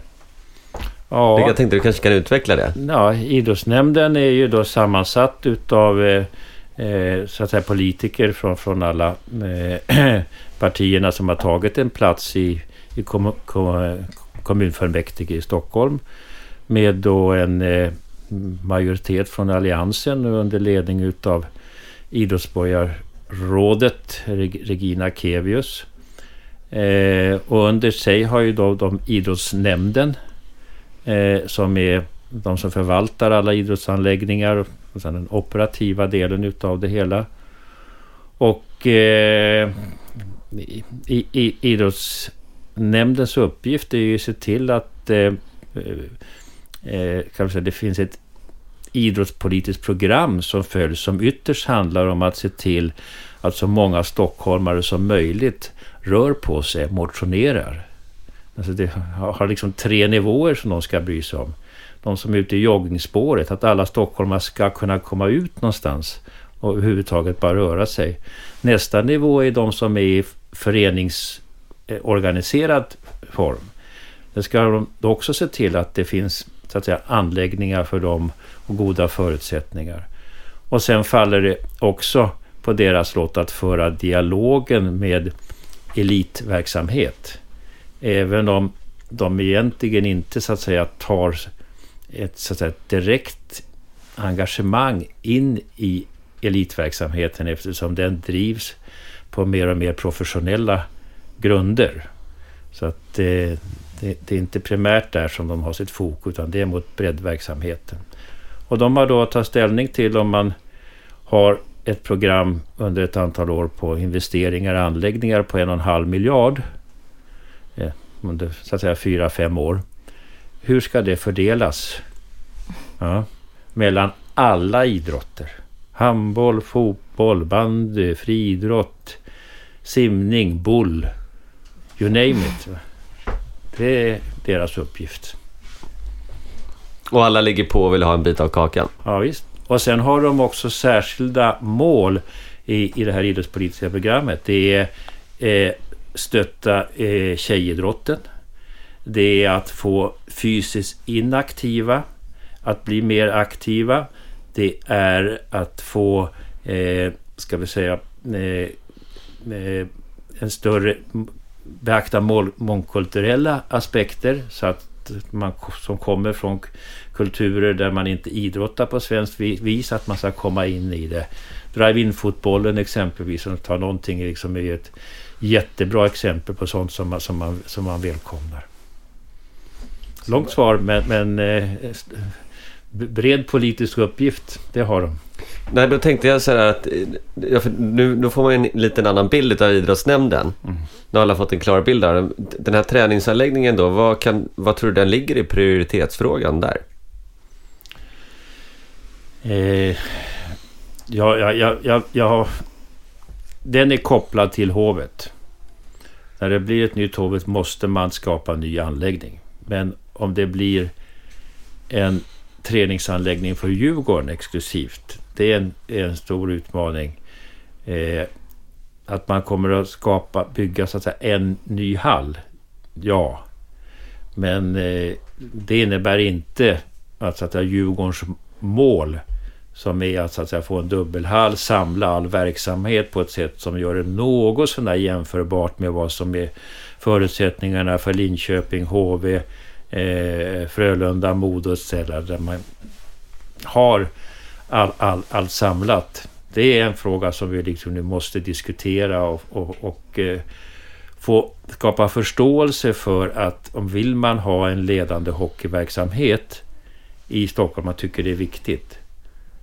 Både så att säga som evenemang i Stockholm, både som symbol för breddverksamheten, både som eh, ska vi säga, för att vårda det historiska arv som vi har.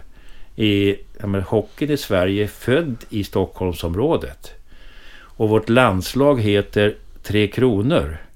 Och på Stadshusets spira så finns det Tre Kronor. Och Tre Kronor på Stadshuset det symboliserar att Stockholm är så viktigt för riket. Och då borde också Stockholmshockeyn, Djurgården vara viktig för staden. Och därför så ska man ge Djurgården de förutsättningarna som är jämförbara med en träningsanläggning som kan vara basen för att utveckla en högkvalitativ så att säga, idrottsverksamhet som gör att vi fortfarande kan vara svenska mästare med jämna mellanrum. Utan den typen av satsningar så kommer vi inte att, att klara det på sikt. Det är, det är helt klart. Janne, du som, nu, nu är det ett tag sedan du slutade i, i Djurgården. Eh, om du tittar tillbaka i backspegeln, finns det några frågor där du kan tycka så att jäklar, där fattade vi fel beslut? Ja, det finns jättemånga frågor där jag fattade fel beslut kan jag nej, säga. Nej, inte, inte just dina beslut. Nej, nej, men, jag tänker Djurgårdens beslut. Ja, alltså... Tillbaks lite till det som... Nu vet inte jag vad Göran, eller vad Göran tänkte på när han sa att vi fattade... Vi ska se oss själva i backspegeln och har legat på mer. Men, men ett, en sak som jag tycker var väldigt olyckligt att man inte satte hårdare press mot, mot kommunen var när man gjorde egentligen upphandlingen utav eh, Globen och hur Globen eh, gjorde sina upphandlingar med, med eh, restauratörer och kiosker. Där jag tycker att man på ett ganska enkelt sätt från kommunens sida hade kunnat gett villkor till föreningarna att kunna få större del utav intäkterna i, i, i grundavtalet. Där man säger, ja men okej, ni får, ta, ni får ta vilken omsättningshyra ni vill från restauratören på, på de evenemang där våra lag inte spelar. Men där våra lag spelar så ska x antal procent tillfalla klubbarna och föreningarna. Då hade vi haft en betydligt mer bättre ekonomi och incit incitament för klubbarna att verkligen driva folk till, till arenan och, och, inte bara fokusera på att få in biljettintäkten utan även också kunna göra en bättre upplevelse och ett win-win för alla. Det är väl en sån här specifik fråga som jag tycker att jäklar om man har fått vara med där och, och talat om för kommunen att här kan ni stötta föreningarna utan att det kostar en enda krona. Se bara till att ge oss villkor i avtalet. Hur många år sedan är det? Det var väl 89 som Globen byggdes, så jag vet inte. Sen, sen är det väl egentligen när, när eh, Stockholm Globe Arenas med AEG, när det avtalet fattades, där borde man ha, tycker jag, värnat mer om klubbarna i, i avtalsskrivandet. Det, det var 2008.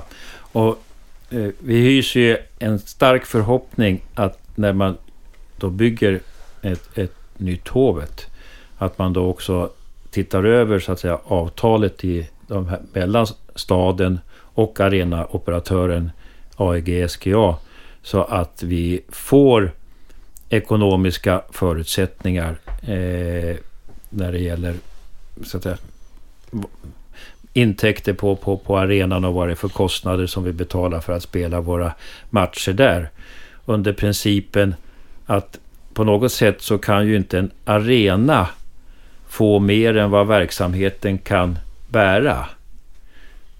Det är liksom ingen mening att eh, ha hockeyhallar som är avsedda för att spela elithockey om elithockeyn inte går runt. Utan att det blir så att säga, minus i resultaträkningen eh, varje år. Dessutom så menar jag på att eh, jag tror att med ett sånt avtal, om man skriver på rätt sätt, så kommer intäkterna även öka för arenaägaren. Därför att idag så är det kontraproduktivt skrivet. Det är eh, skrivet så att egentligen ingen part förutom arenan tjänar extra pengar. Därför det, så, det blir så tunna marginaler och vi, klubbarna skulle kunna eh, hitta en modell som gör att det blir bättre service för den enskilde besökaren samtidigt som det blir mer intäkter för alla inblandade. Att, att äga sin egen arena, är det en, en viktig fråga? Nej, inte att äga. Det, det, det, det, kräver väldigt mycket och eh, det är ju också så att säga en kapitalkostnad som en sån här verksamhet inte kan bära. Det är ju så att alla arenor runt om i landet har genomgått processer med stöd från kommuner Eh, eller rekonstruktioner. Jag menar, vi vet vad som hände uppe i Leksand, vi vet vad som har hänt i Mora på andra ställen. Vi vet vad som har hänt i Södertälje. Att eh, det, det klarar inte hockeyverksamhet utan det måste finnas så att säga, ett kommunalt engagemang som eh, så att säga, täcker en del av investeringskostnaderna, kapitalkostnaderna för arenorna. För att det är inte en viktig fråga i alla fall att komma åt försäljningen inne på arenan? Jo, men det är en annan sak. Men det kan du göra avtalsmässigt. Och så är fallet också för en hel del utav både klubbarna i Hockey Allsvenskan och eh, i, i SHL. För merparten ska jag säga har ju haft helt andra avtal än vad, än vad vi har i Stockholm. Jag har roat mig lite. Jag har träffat en del arenor och kommuner här på senare halvåret och, och luskat lite. Och det, det är en avsevärd skillnad. Eh, så är det. Sen, sen är det ju eh, en annan aspekt på det är också att kunna påverka leveransen. Jag brukar dra den liksom att man vill ju... Tittar man på eh, de som är bäst på att ge service så är det ju där man liksom kan sätta en... Det här är vår värdegrund, det här vill vi leverera. Och så går man ut till personalen och så utbildar man dem i den och så får man en, en, ett mottagande och en leverans. Tar du en vanlig hockeymatch på Hovet som möts utav ordningsvakter utanför som kommer från en verksamhet, timanställda som möts ut av Globen-personal som läser av biljetten, timanställda från ett annat bolag. Så går du på puben, då står det en ny ordningsvakt från ett tredje bolag. Och så går du in på puben, då möts du av en som driver restaurangen på ett fjärde bolag. Till det har du ideell personal som jobbar för Djurgården Hockey, som du egentligen är de enda du kan påverka. Övriga är ju anställda och då, att få en, en, någon form av homogen leverans i servicegrad utifrån de eh, förutsättningarna är jättesvårt. Om vi jämför med Disneyland eller med, med eh, någon som äger sin egen arena. Disneyland är ett dåligt exempel för då tror folk att, vi, att jag förespråkar NHL-varianten. Men om du tar eh, Brynäs som äger sin egen arena då, och där de även driver sina egna restauranger. Då är det betydligt enklare att få den leverans och, och, och det sätt du vill att personalen ska vara mot de som besöker än vad, än vad Djurgården eller AIK har som, som klubb. Där man har de här villkoren. Men, men eh, kan inte AIK och Djurgården ha en egen anläggning som de regerar över? Jo, Att man delar upp det där. visst skulle man ha, ha kunna eh, ha det om man väl hade så att säga, pengarna för att investera i en, i en anläggning på x antal hundra miljoner. Jag menar, vi, vi vet hur de stora fotbollsarenorna går och vad som krävs för att få ekonomi i, i, i det. Att Djurgården och AIK med minimalt eget kapital skulle ta på sig eh, att, att finansiera eh, en eh, arena som kostar 700-800 miljoner eller något sådant. Eh, ja, det behöver inte kosta så mycket men sen kanske det kostar 200-300. Mm. Sen är det en jäkla risk. Det, det, det, det, finns inte utan att det finns andra parter som är beredda att eh, gå in med riskkapital. Sen har du ju en arenasituation i Stockholm som inte direkt under eh, underlevererar. Utan det finns ju eh, ganska stora konkurrenssituationer om du jämför med, ja men tar du Fjällräven eller Swedbank i, i Modo, det är en arena. Det, det, menar, får de ett evenemang så är det där det hamnar. Och sen är du inne på, på Görans resonemang att det där är liksom, det kommer... Det, det är en jättestor risk. Du, du ska in kompetens som vet hur man driver restauranger. Du, du åker på ett underhållskapital för att bara hålla saker... Jag, nej, jag tycker håll det till det du kan och så se till att få, få intäkter på det du kan påverka. 12 eller 14 lag? 14 lag blir bra. Skulle inte 20 vara ännu bättre? Ja, det det, det, finns ju ett antal orter som har förutsättningar för att driva starka lag. Sen är det ju avvägningen mellan hur eh, stark, stark hockeyallsvenska eh, ska, vi, ska vi ha. Det är ju faktiskt väldigt roligt med den kvalitet som det har blivit på hockeyallsvenskan. Och det vore kanske synd att utarma det för mycket. Så att 14-lagskonceptet känns som ett välavvägt steg just nu. Nej, jag tänker så att tanken om man skulle ha 20 lag, då skulle man ju kunna ha i alla fall ja, betydligt fler lag som har lite mer harmoni mot slutet av säsongen. Hur menar du då?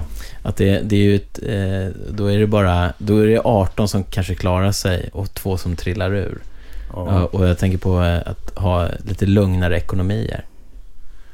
Ja, du, du, du menar att eh, det är ju ett man helvete inte ska behöva, Man inte ska avyttra spelare de sista veckorna och sådana här saker.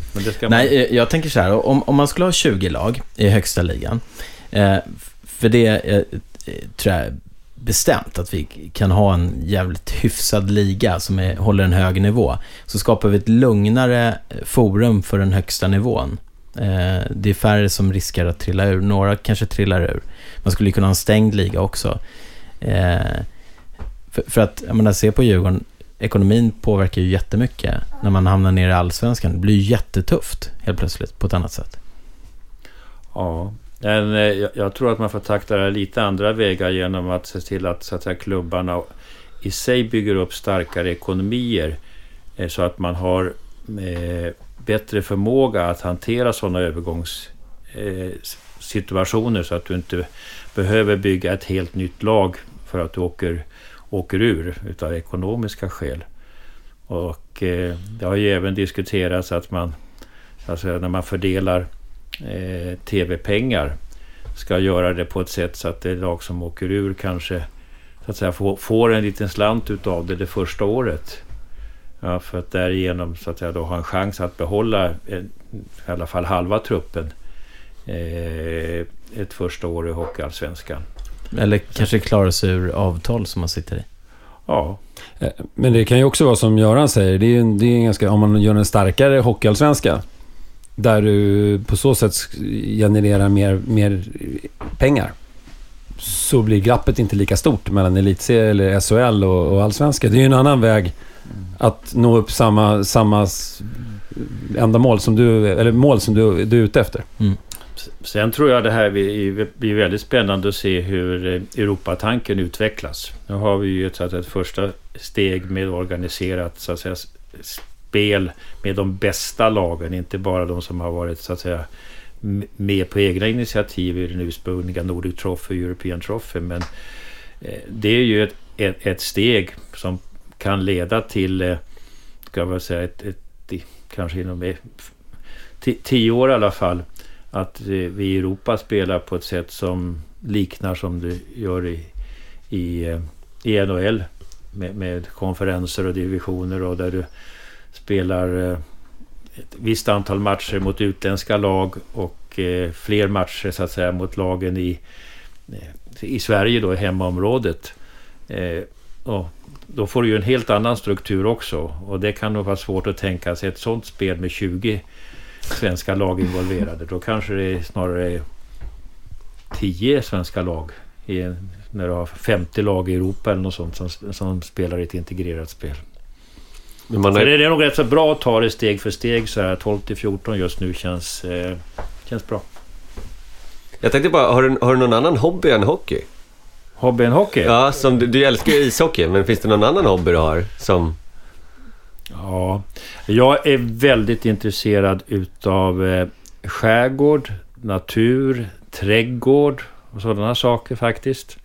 Jag hade, hade en, en, en herrgård en gång i världen med en stor park som jag har hållit på att påta med. Eh, och sen har jag av nöden tvunget blivit intresserad utav snabba och starka bilar. Eftersom jag har en son eh, som eh, håller på att bygga driftingbilar och har uppgraderat streetracingbilar för s- mo- motorerna från eh, 350 till 550 hästkrafter och sånt där. Så att det räcker till. Men just nu är det, är det 120% hockey. Sen har jag li, lite som har att göra med mitt, mitt gamla jobb som ekonom och revisor på så att säga internationell nivå. Men det, det kommer i andra hand just nu. Vilket har varit det största hockeyminnet eh, från den här säsongen? Från den här säsongen, ah, det, det var sista derbyt. Det är inget snack om saken. Alltså stäm, stämningen i, i, på, på, på Hovet och eh, vändningen utav den matchen, det, det var... Det var Minns du någonting från den dagen? Från Var den det- dagen. Var du nervös eller? Eh, jag är alltid nervös på matcherna. Även om det, vi leder med 4-0 och det är fem minuter kvar. Efter, efter den där vändningen som vi åkte på nere i Malmö när vi hade 2-0 efter 13 minuter och torskade med 4-2. Det, det, det, höll jag på att säga, det var nog den mest traumatiska upplevelsen den här säsongen. Men, men annars så ser jag det här, liksom varje match i ett kval nu, det, är- det, är liksom, det här är kvitt eller dubbelt eller 10 000 kronors frågan. Det kan, man får ta, ta en, en sak i steg, eh, taget. Men har du någon rutin eller någon sån vidskeplighet inför en match? Nej. Eh, Ett tag visste jag inte om jag skulle fortsätta att re- åka på bortaresorna. När vi hade torskat med, med 6-0 där uppe i Timrå. Då kändes det väldigt tungt att åka på nästa resa. Så åkte jag till, till Umeå eh, strax efter så torskade vi mot Björklöven också. Då, då, då undrar jag om det var jag som sabbade för laget genom att jag var med i bussen. då. Så att, eh, men nu har jag kommit över det nu. Finns det någon spelare som du tycker har blivit wow? Eh, nej, det ska jag inte säga. nej, nej, jag vill se alla spelarna i ögonen när jag går på möte. Så men, men vi, alltså, vår, våra unga killar, hur de liksom kliver fram, det är, det, det, det är härligt. Och sen har vi de, några av de som var så att säga nya i fjol. Eh, det, det har utvecklats väldigt, väldigt bra den här säsongen och tagit ledarroller så att säga, i gruppen som jag tror är, jätteviktigt. Och en- fått en fin mix på det sättet det här året. Stark lagkänsla. Det märks tycker jag som supporter också. Det känns skillnad. Framförallt nu på slutet i laget. Nu har vi lite skador och sådär. Men det känns som en bättre sammanhållning än förra året. Men Ja. Jag förstår mig, alltså, jag menar om du tittar och går igenom laget så är på de olika positionerna så hittar du killar som har levererat eh, mer än vad man så att säga hade eh, så att säga, känt sig säker på att de skulle göra och, och, och, förväntat. Det är allt från målvakter till backar till, till, till, eh, till forwards. Och sen de nya killarna som har kommit in på slutet har ju liksom varit väldigt lyckade också.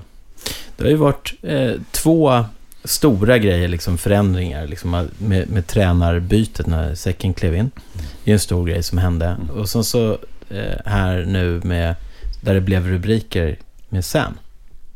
Mm. Det, är, det är en sån här, oj, vad var det som hände? För att hur, om det var väldigt allvarligt, ingen aning. Eh, men Expressen blåste upp det och då tänker man så oj, det här var stort. Sen så är det en, en ganska kraftig händelse. Det måste ju vara en grej som hela organisationen funderar på. Påverkar inte det? Nej, alltså jag, jag har eh, överhuvudtaget inte så att säga pratat med, med eh, någon av killarna i laget om det.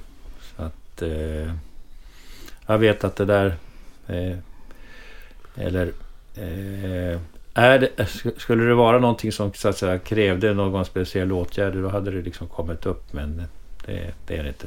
För sen matchen som följde var ju... Eh, där gick det ju bra. Så är det. Jo, jo. Så det kändes Ja, som att det, det- var harmoni. det- Det är som med alla familjer att ibland så, så kan det hetta till lite grann någonting. Och det, det ser inte jag något som är konstigt i en sån känsloladdad sport som hockey är. Det vore, vore märkligt nästan om det inte var någonting och det var allting så att säga såg ut på, eh, på, på ytan som det så att säga vore perfekt utan den minsta så att säga reaktion eller, eller anspänning. Men du är väldigt nöjd med harmoni i laget. Ja, utifrån vad jag kan se tycker jag det är bra. Ja, svaret är ja. Härligt. Nu får vi låta Göran gå. Vi håller kvar honom En här. kvart till. Han är ju Ja, tack du möte. Härlig söndagmorgon. Ja. Tusen tack. Kommer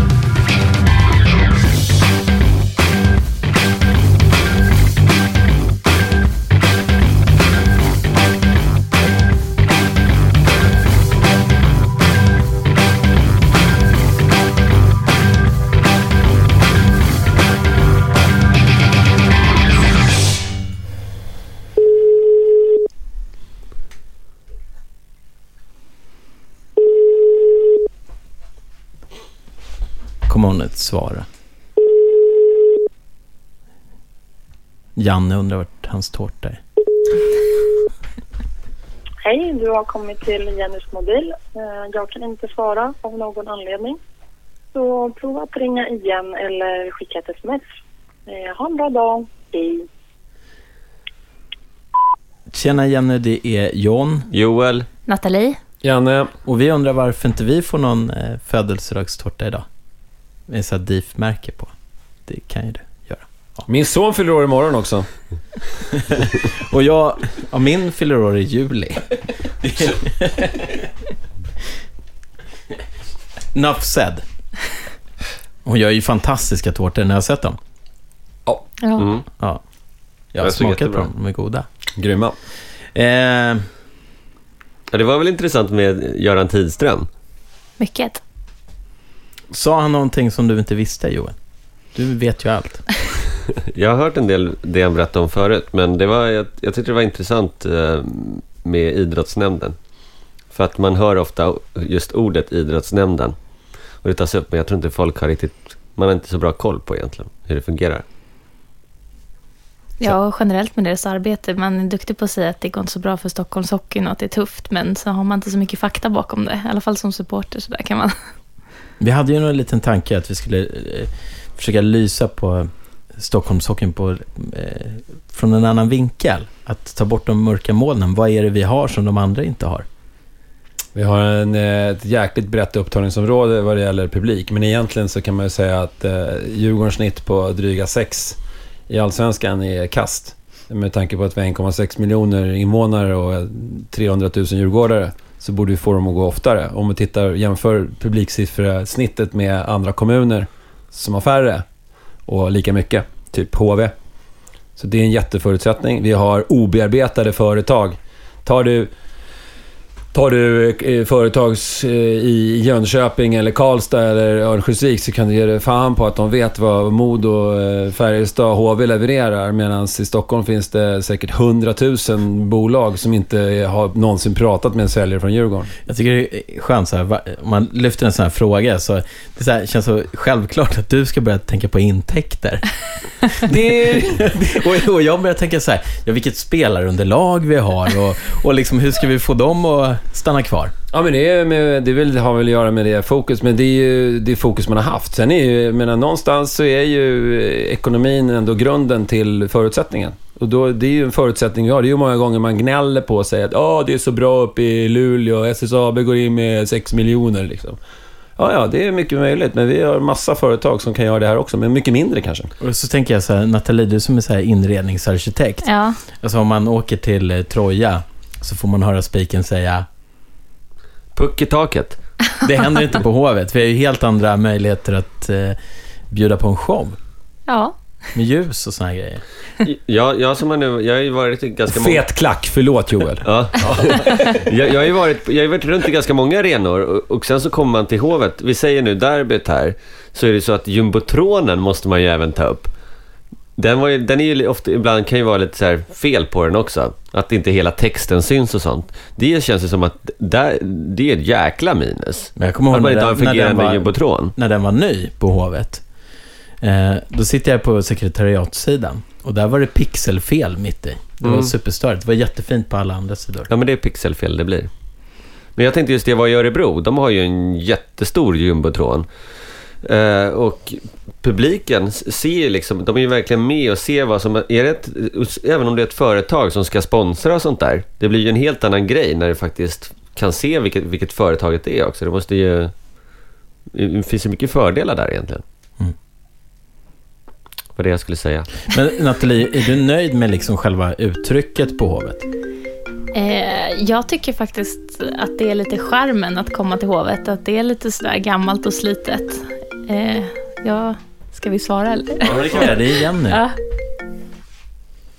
Tjena Jenny. Tjena! Gör du tårta? Jag har precis lämnat den nu. Den var ju supersnygg. Jag såg, för det var den du la ut på Facebook va? Ja, fast den var inte helt klar då. Det var lite guld, eh, guldränder också. Oj. Hörde du meddelandet? Nej, jag ringde upp på en gång. Vi är flera här nämligen. Joel, Nathalie? Ja, som vanligt.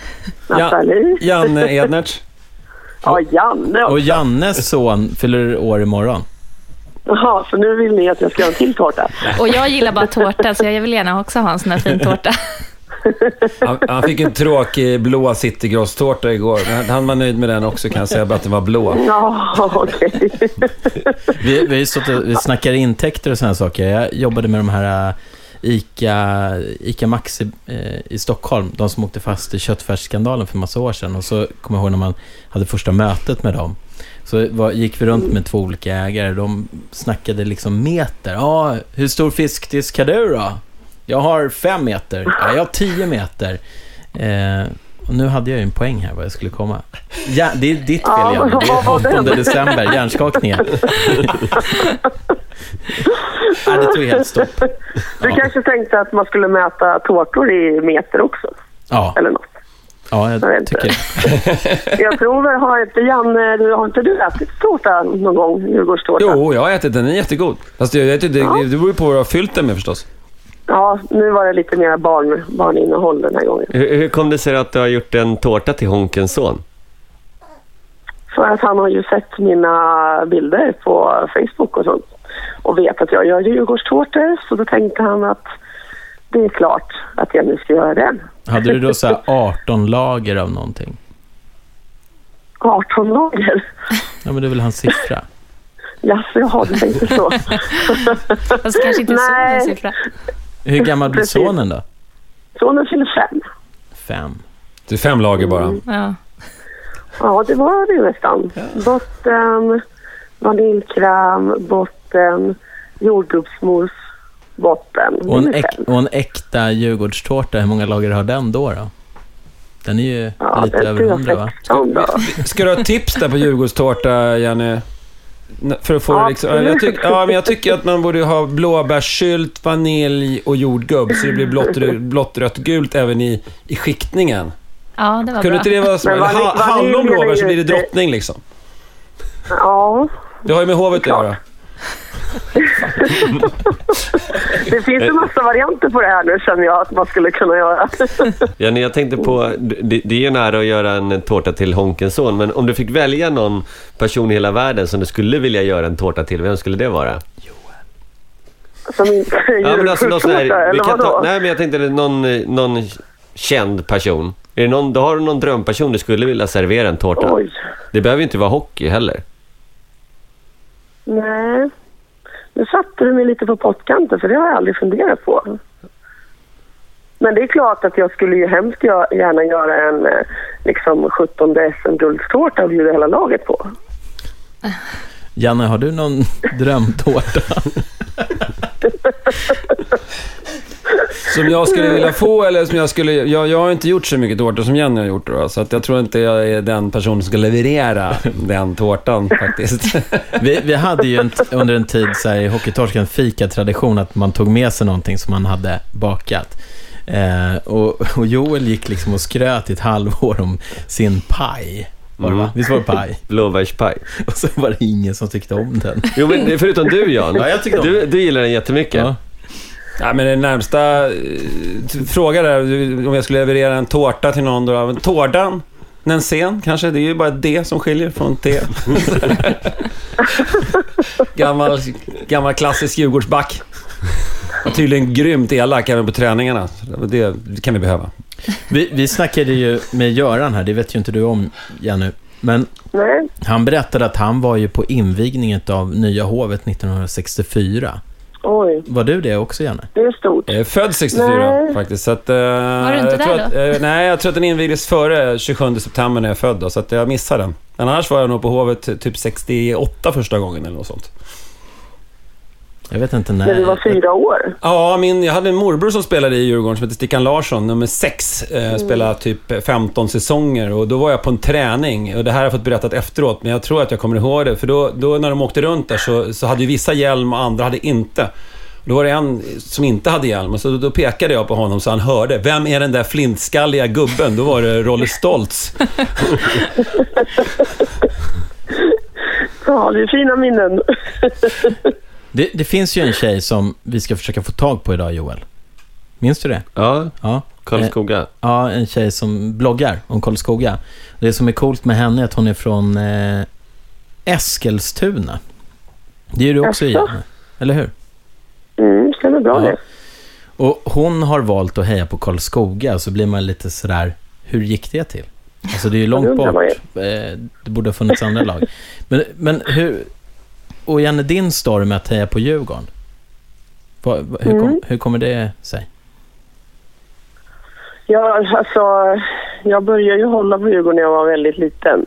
Framförallt så berodde det nog på att eh, vi var väldigt hockeyintresserade i, i min skola eh, överlag. Det var nästan ingen som brydde sig om fotboll heller. Men så ganska tidigt där, lågstadiet, så valde man helt enkelt ett lag. Eh, och eh, eftersom jag är född i Stockholm och alltid har varit liksom, här när man är väldigt ung så tror jag att man kan, kan känna sig hemma i, i vissa städer sådär. Så att eh, för mig var det ju inga konstigheter. Det var självklart Djurgården. Dessutom var vi ju väldigt grymma på den tiden. Så att det är väl lite så. Min mamma är brynäsare och hon blev ju det när, när de hade sin storhetstid sådär. Så att det, det hänger väl lite grann ihop med hur man spelar. Jag satt ju liksom inte som sju åttaåring och tyckte att oj vilket bra spel vi har. det var ju tyvärr inte därför, det måste man ju erkänna.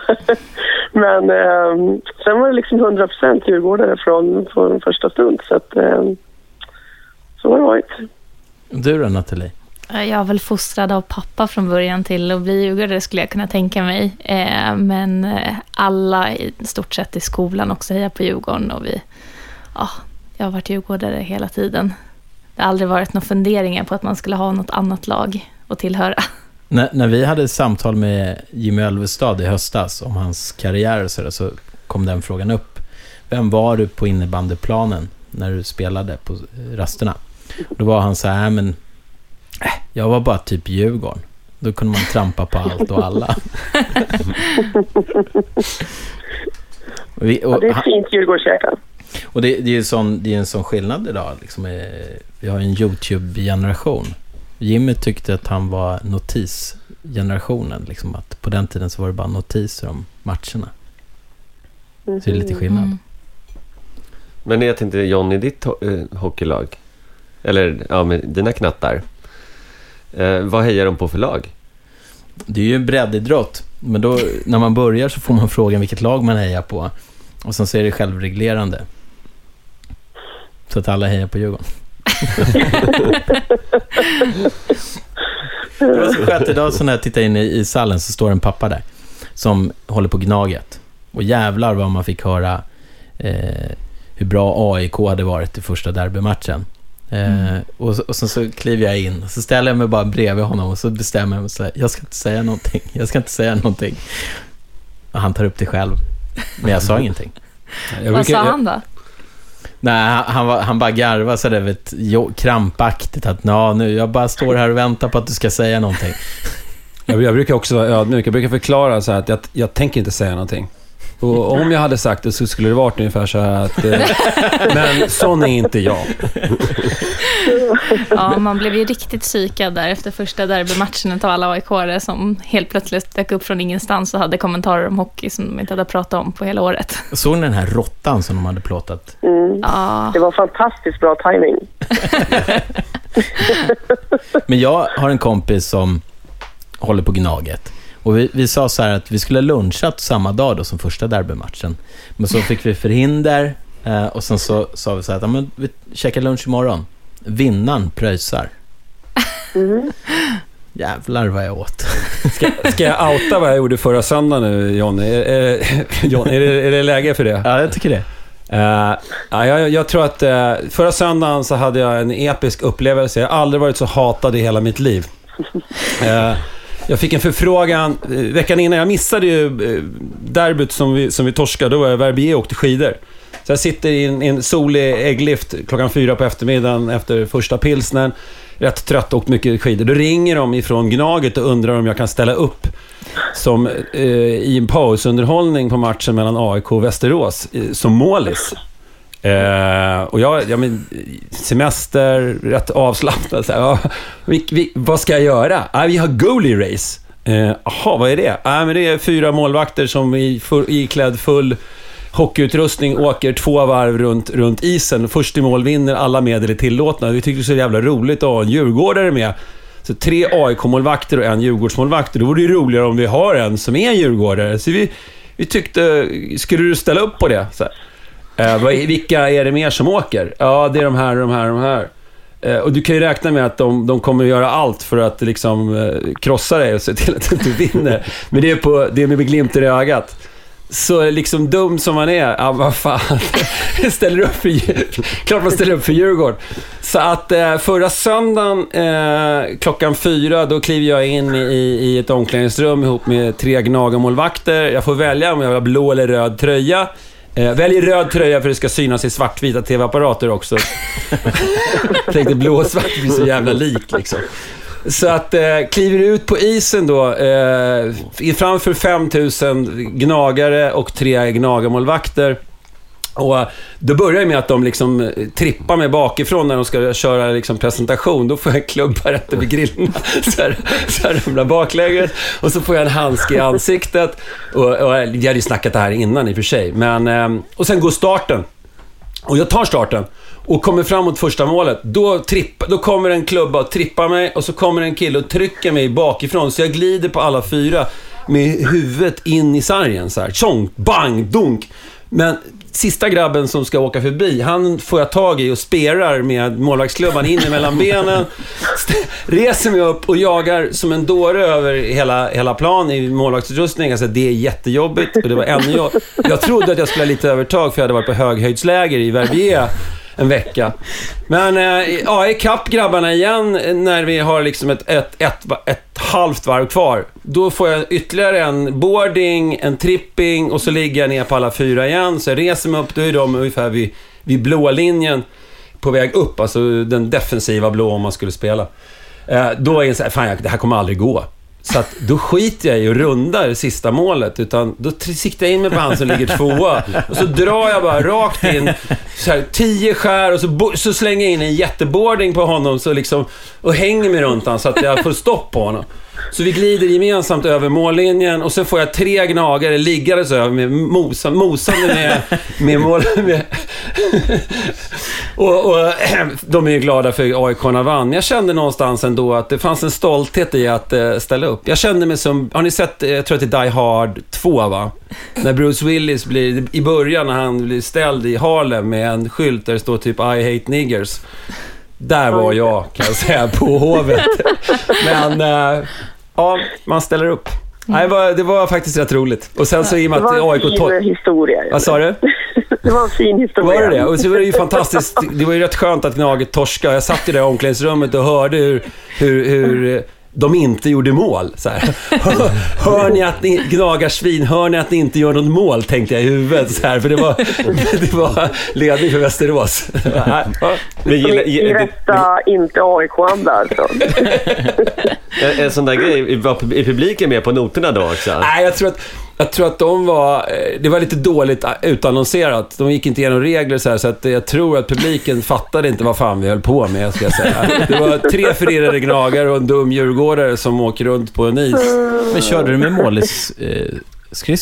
Nej, jag hade mina egna. Jag hade Hadelövs eh, mask faktiskt. Så att det var ingen som såg vem jag var. Det var rätt skönt. Men nu kommer alla veta vem det var.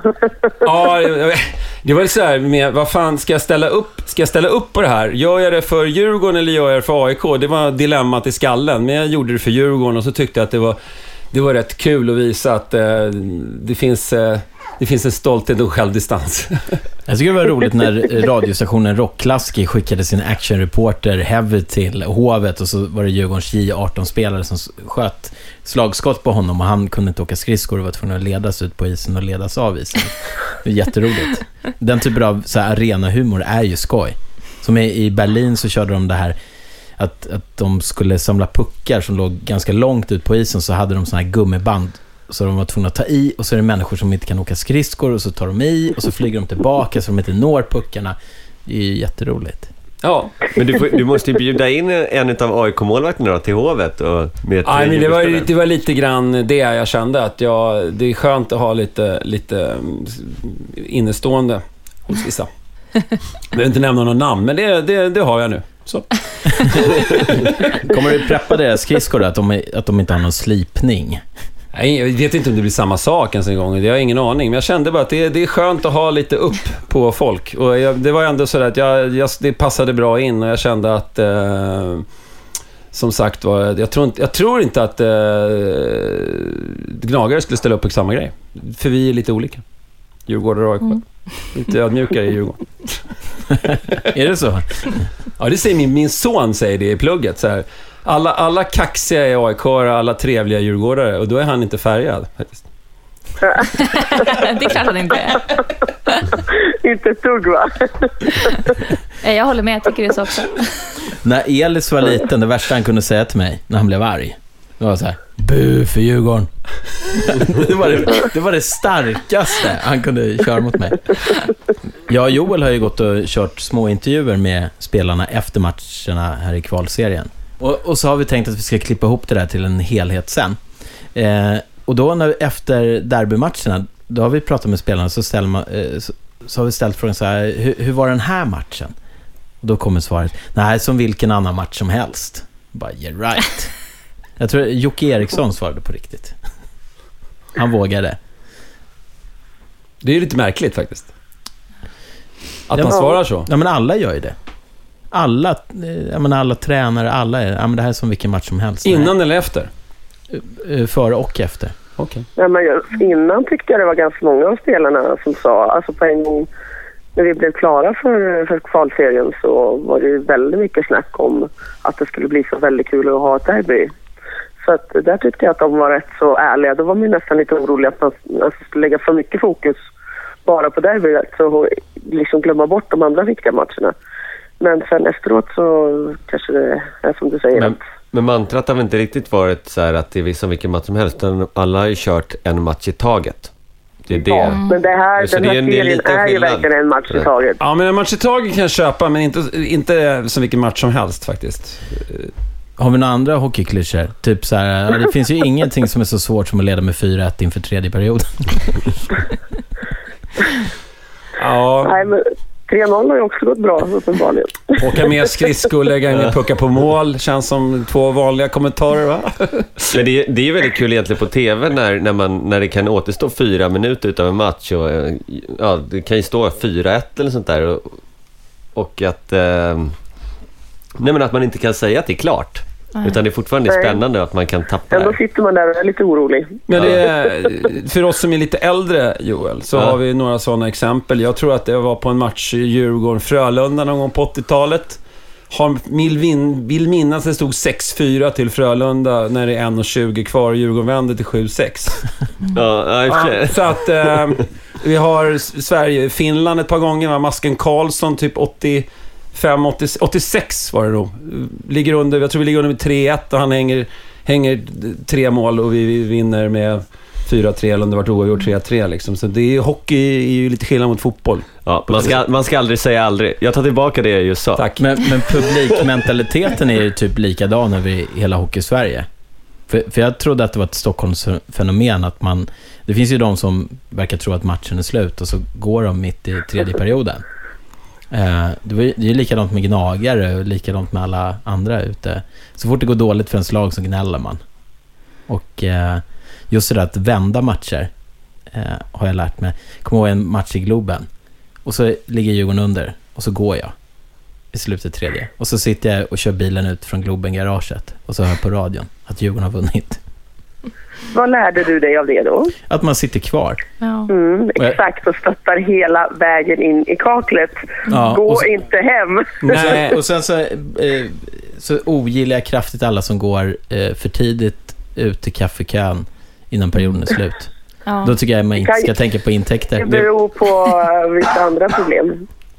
Men det, det, det funderar Om man jag inte har en på. vettig arena som eh, skapar så mycket köer så ska man få någonting att äta eller dricka under pausen för att hinna tillbaka så måste man gå innan pausen. Eh, Jenny, det har inte med arenan att göra. Det, med, det har med, med, tillbaka till det vi pratade om tidigare. Det har med av, avtalet att göra mellan eh, de som driver restauranger och arenan.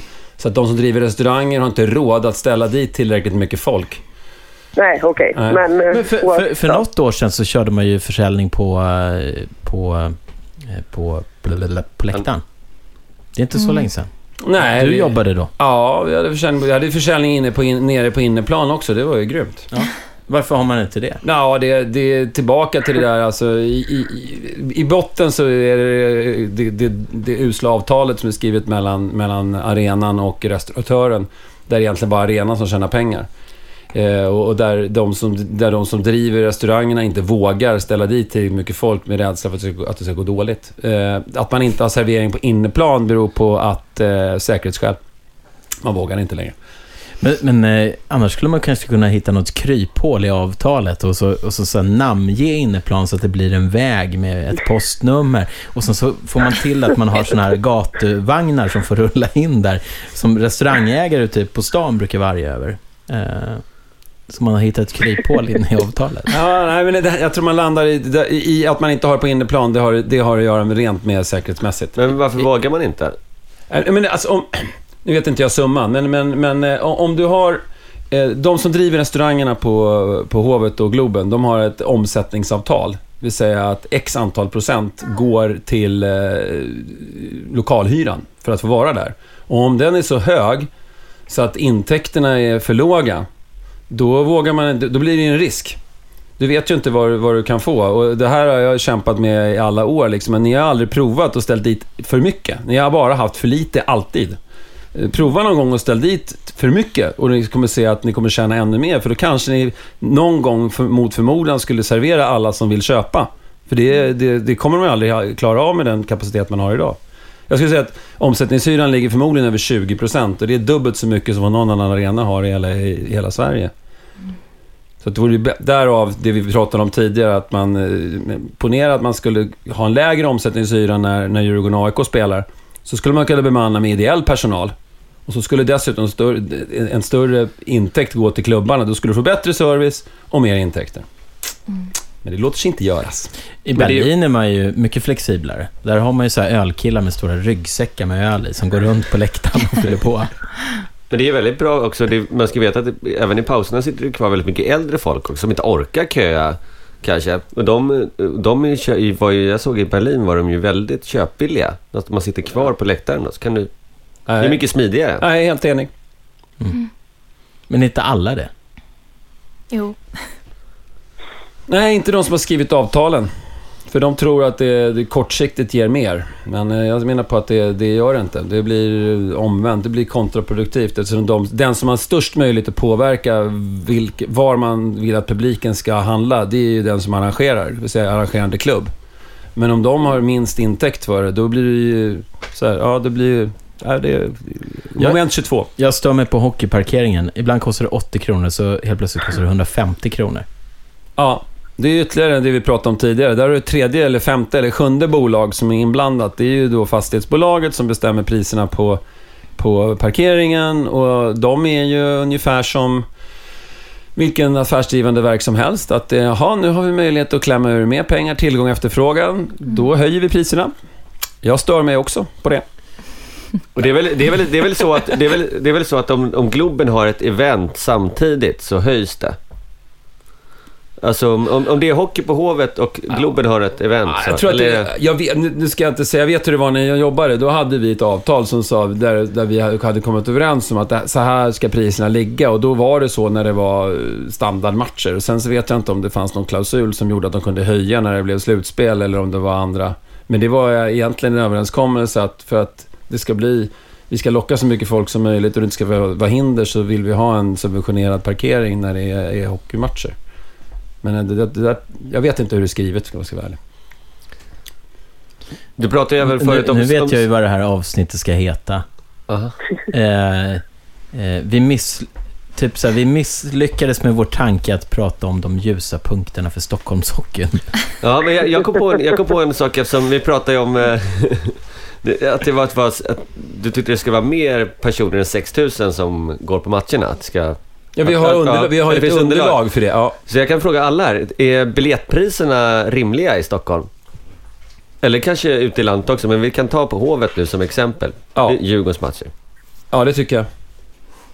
Ja, jag har ju säsongskort, så jag har typ knappt koll på vad en biljett kostar, men eh, Jag det är nog bra. precis samma sak.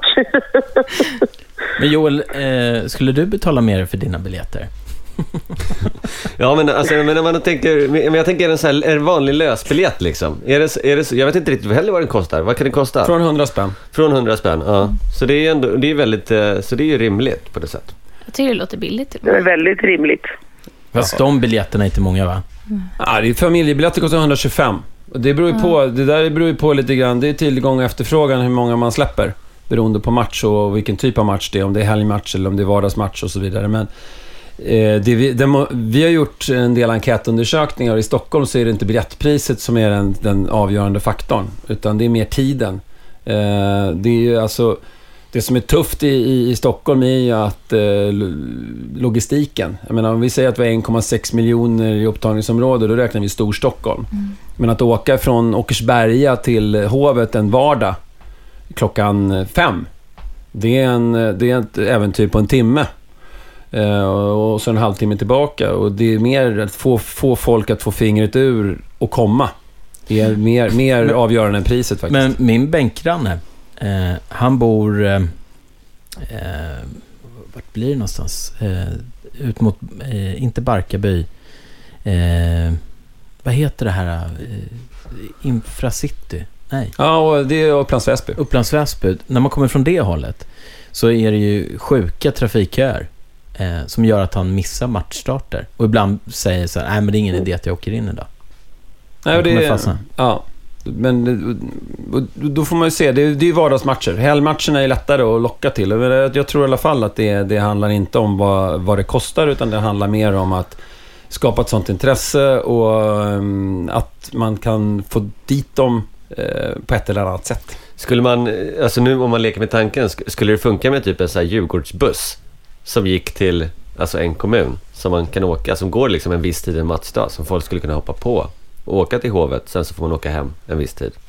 Helger, ja. Där man hittar, hittar kommuner som ligger en bit bort, där det finns mycket djurgårdare, så skulle det funka. Vardagar, nej. Eh, samtidigt så har vi ju grym... Det, på så sätt så... Nu, ljusa sidan John. Här har vi...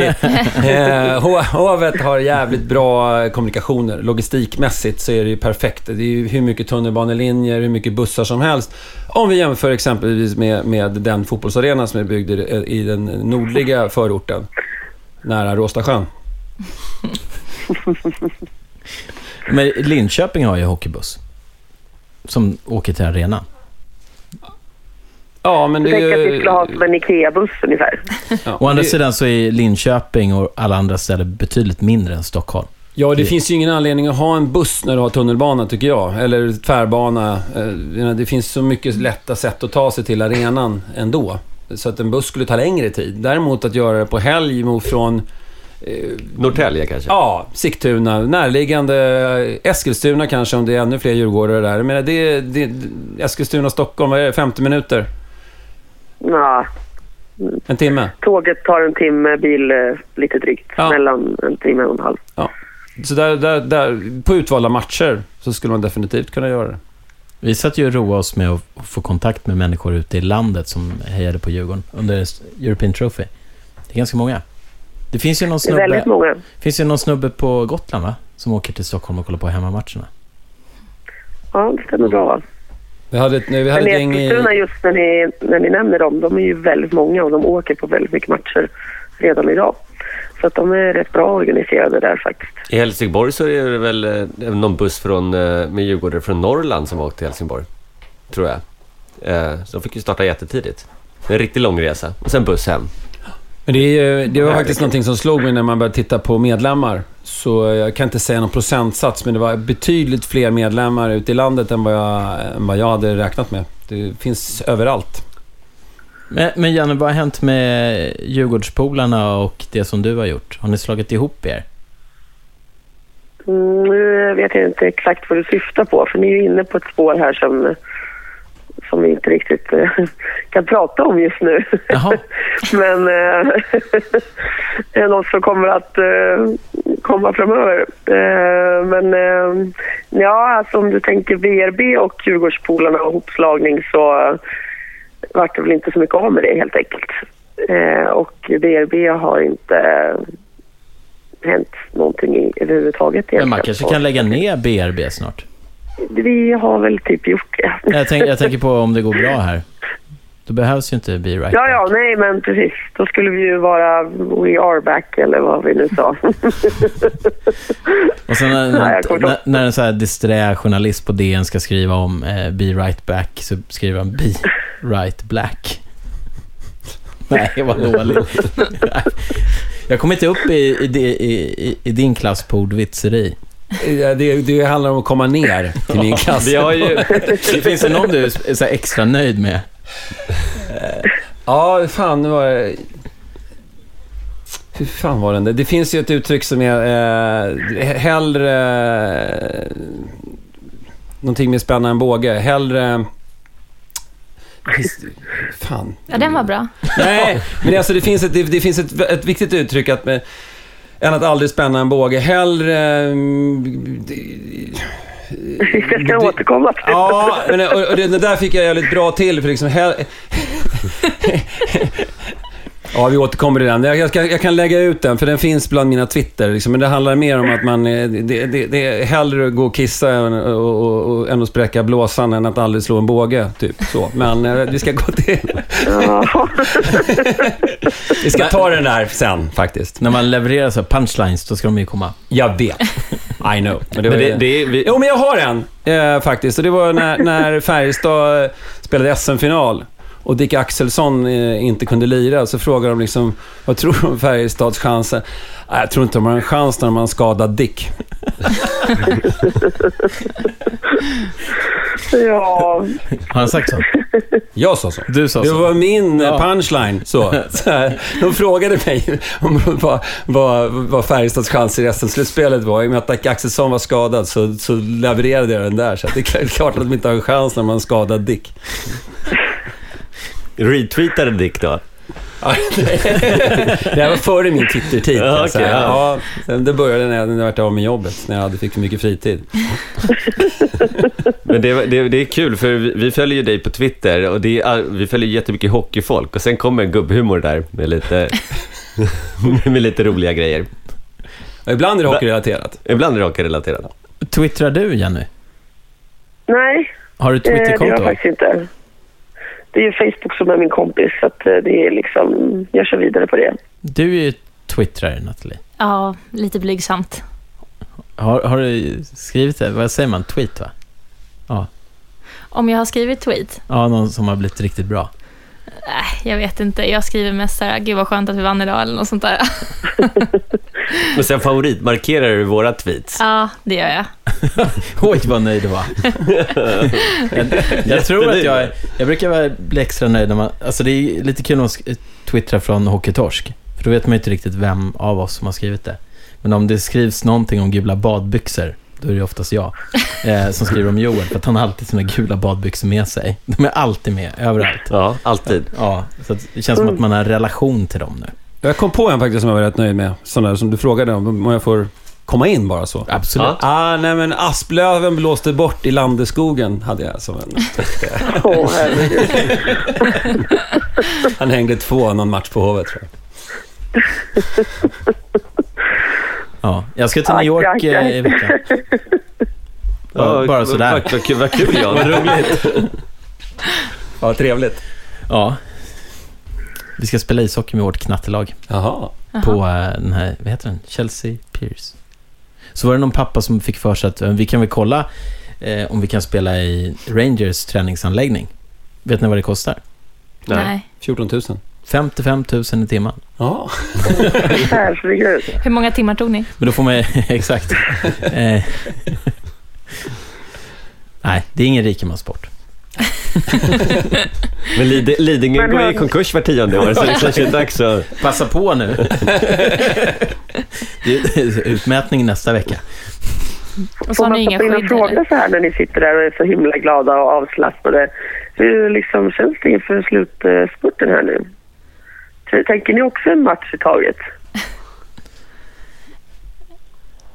Jag tänkte faktiskt, eh, när vi började det här så frågade John mig om minnen. Och då, då kom jag på så här, ja men jag har ett skönt minne från när Djurgården var nere i, i skiten senast, 1977. Spelar man avgörande seriefinal eh, i division 1 norra mot Huddinge på Hovet. Jag var där. 14-3 till Djurgården. Jag tror säcken hängde tre eller fyra. Så det var en sån här skön känsla som jag ville ta med mig inför avgörande matcherna. Jag tänkte påminna säcken om jag får möjlighet att intervjua honom om det också. Att, Kommer du ihåg när du spelade seriefinal? När du var nere i skiten liksom. Det var en bra känsla som jag gärna tar med mig vidare i kvalserien. Ja, det låter fint. Har du en bra känsla då. Jenny? Vad sa du? Har du en bra känsla, Jenny? Jag har en jättebra känsla, men Har du börjat baka på har- tårtan redan? Bakat på? Nej, den har jag inte bakat på ännu. du tänkte den här SM-guldstårtan. Ja. det känns lite långt just nu. men eh, nej, men jag känner att eh, hela kvalserien har ju varit så här att rent personligt så har jag gått in med inte så mycket hopp. Så efter, alltså under matcherna, för varje mål vi har gjort och kommit närmare en seger så har jag bara blivit mer och mer nervös. Och så är det lite grann med hela kvalserien i sig också nu att när det verkligen liksom finns i sikte så är man ju sjukt nervös eh, för att det finns plötsligt något att, att förlora liksom. Och där känner jag väl att nej, faktiskt bara en match i taget. Vi ska gå in med samma inställning, både liksom spelare och publik och bara köra järnet. Och då kan det faktiskt gå hem. Så vi ska inte börja titta i tabellen och tänka för långt fram liksom. Fast det var ju väldigt viktigt, väldigt viktigt att slå eh, just Rögle igår. För Rögle har ju AIK i sista matchen. Och är AIK Mm. avhängda så är det ju inte sådär... Det gäller ju, man, Djurgården måste ju vara före Rögle i sista matchen. Det tror jag är, Ja, ja. Det är avgörande. Och nu har vi ju ändå allting fortfarande i egna händer så Mm. det hade vi ju inte i- innan Rögle borta. Så eh, det är ju otroligt positivt. Men eh, just att det kanske inte ska smyga sig in alla nerver och sånt där så tror jag att sjukt viktigt att det inte börjar ta ut någonting i, i förväg. Va, vad tror ni Västerås tänker? De tänker att det är kört. För, för, för att det, det är inte så länge sedan som man kände så här, jävlar, det, det här kommer inte gå. Och sen så är det bara två matcher senare så bara, men vänta nu, Mm. oj. Och så börjar liksom så här, jag såg någon tidningsrubrik i morse att eh, Djurgården är SHL-form, typ så här. Eh, de här rubriksättarna, de vänder kappan efter vinden hela tiden. Oh ja. Det var inget nytt John. Nej. Nej, men jag, jag, en sån här eh, positiv grej då, det är att, att DN helt plötsligt förstår att eh, det finns massa människor som är intresserade av Djurgården, så man ger Djurgården lite extra mer utrymme. Jag, ty, jag tycker att deras, eh, jag kallar det för obefintlig mediebevakning av hockeyn i Stockholm, är katastrof. De är knappt där på pressläktaren. Men, men så fort det börjar bli, hetta till så här, då är de där. Det är som Gnagarna. Nej, men det är ju, det är ju för fan en, en, eh, en Stockholmstidning. Ja, jag är helt, en, jag är helt enig. Ja, och det, alla andra tidningar ute i landet skriver ganska mycket om sina lag. Något som jag tycker också är jäkligt kul, det är ju att, eh, jag menar, jag tycker att Djurgården har haft bäst stämning på sin arena de senaste fem åren. Och, och det som är kul med kvalserien är att nu får vi cred igen. Ja, Och det, verkligen. det, det tycker jag är skönt. Ja, Jag skulle komma till det just även med hockeypubliken. Jag var ju på både AIK Djurgården och Djurgården AIK. Jag tycker det var skillnad även i hockeypublik där. För att just som du sa att folk går till barer och eh, kaféerna innan perioden är slut. aik gick betydligt tidigare än Djurgårdarna. Det var jättemånga som lämnade kanske redan i 15 minuten av en period. Så gick man. Alltså det blir tusentals personer bara lämnar trots att det är fem minuter kvar av perioden. Jag tycker det är, sånt är väldigt intressant tycker jag. Medan Djurgårdspubliken, där var näst, väldigt, väldigt många kvar väldigt länge. Det var först när det var kanske 20 sekunder kvar, då började folk röra sig. Jag tycker det var kul på eh, när AIK hade hemmamatchen. Då hade jag ju såklart några aik bakom mig. Va? Och de, åh vad de var besvikna. De, de satt och gnällde liksom i två perioder att AIK var så dåliga. Eh, och så aik var ju så självsäkra. De trodde verkligen att de skulle vinna. Att, att de var favoriter kallar de sig själva för. Jag vet inte, var det någon som hade sagt att de var favoriter inför den första matchen? Ja, det var de. På vilket sätt då? De har dubbelt Men så hög spelarbudget och de kommer från en Ja. högre liga. Jo, men de kom ju dit med ganska stukad trupp. Det var väl skitbra för oss att folk äntligen förstod att det var de som var favoriter. Mm. Men det... Det här är i Ednerts-effekten som jag har fått. Eh, Jag spelade hockey med Janne och fick hjärnskakning. pratade om det igår med en, kompis. Att så här, jag kan vara fokuserad en, en, en period och sen så bara... Går jag ner. Jag gick ner. Det var, det var, var det du som tacklade Jan? Nej. Nej. Vi spelar samma lag. Vi spelar samma lag. Men när det var, eh, Svartling-effekten var att efter hans hjärnskakning så, så släppte vi in två mål och förlorade finalen fast vi hade gått totalt rent i grundspelet och vi var extrema favoriter i finalen. Det var Svartling-effekten, att så fort våran stjärnback klev av, då, då rasade hela spelet. Du Jag, jag, jag såg du vad som hände? Ja, Eh, För att jag minns det. Jag kommer, det är en back framför mig är vid deras blå. Och så kommer jag, och så pucken är vid sargen och så kommer jag liksom, åker längs blå mer eller mindre för att ta pucken och sen så svänger jag in, jag kommer på högerflanken så jag svänger vänster. Och där någonstans så släpper skridskorna, jag vet inte om jag får en touch, att någon, att någon touchar mig. Men jag åker ju bara poff, rakt in med huvudet före. Nej, det såg väldigt otäckt ut. Och sen så var det direkt så här, hur många fingrar? Tre. Ja. Shit happens. Det gör det. Det här är mitt lag. Bishops. ja. jag tror vi tappade igen nu på telefonen. Ja, det började tuta. Ja. Hon är inte kvar längre. Hon kanske ringer tillbaka. Jag måste... Schappa. Ja, ska vi ha barnkalas. Vi tackar Jenny för hennes medverkan och eh, tack Jenny för att du var här. Tack så mycket.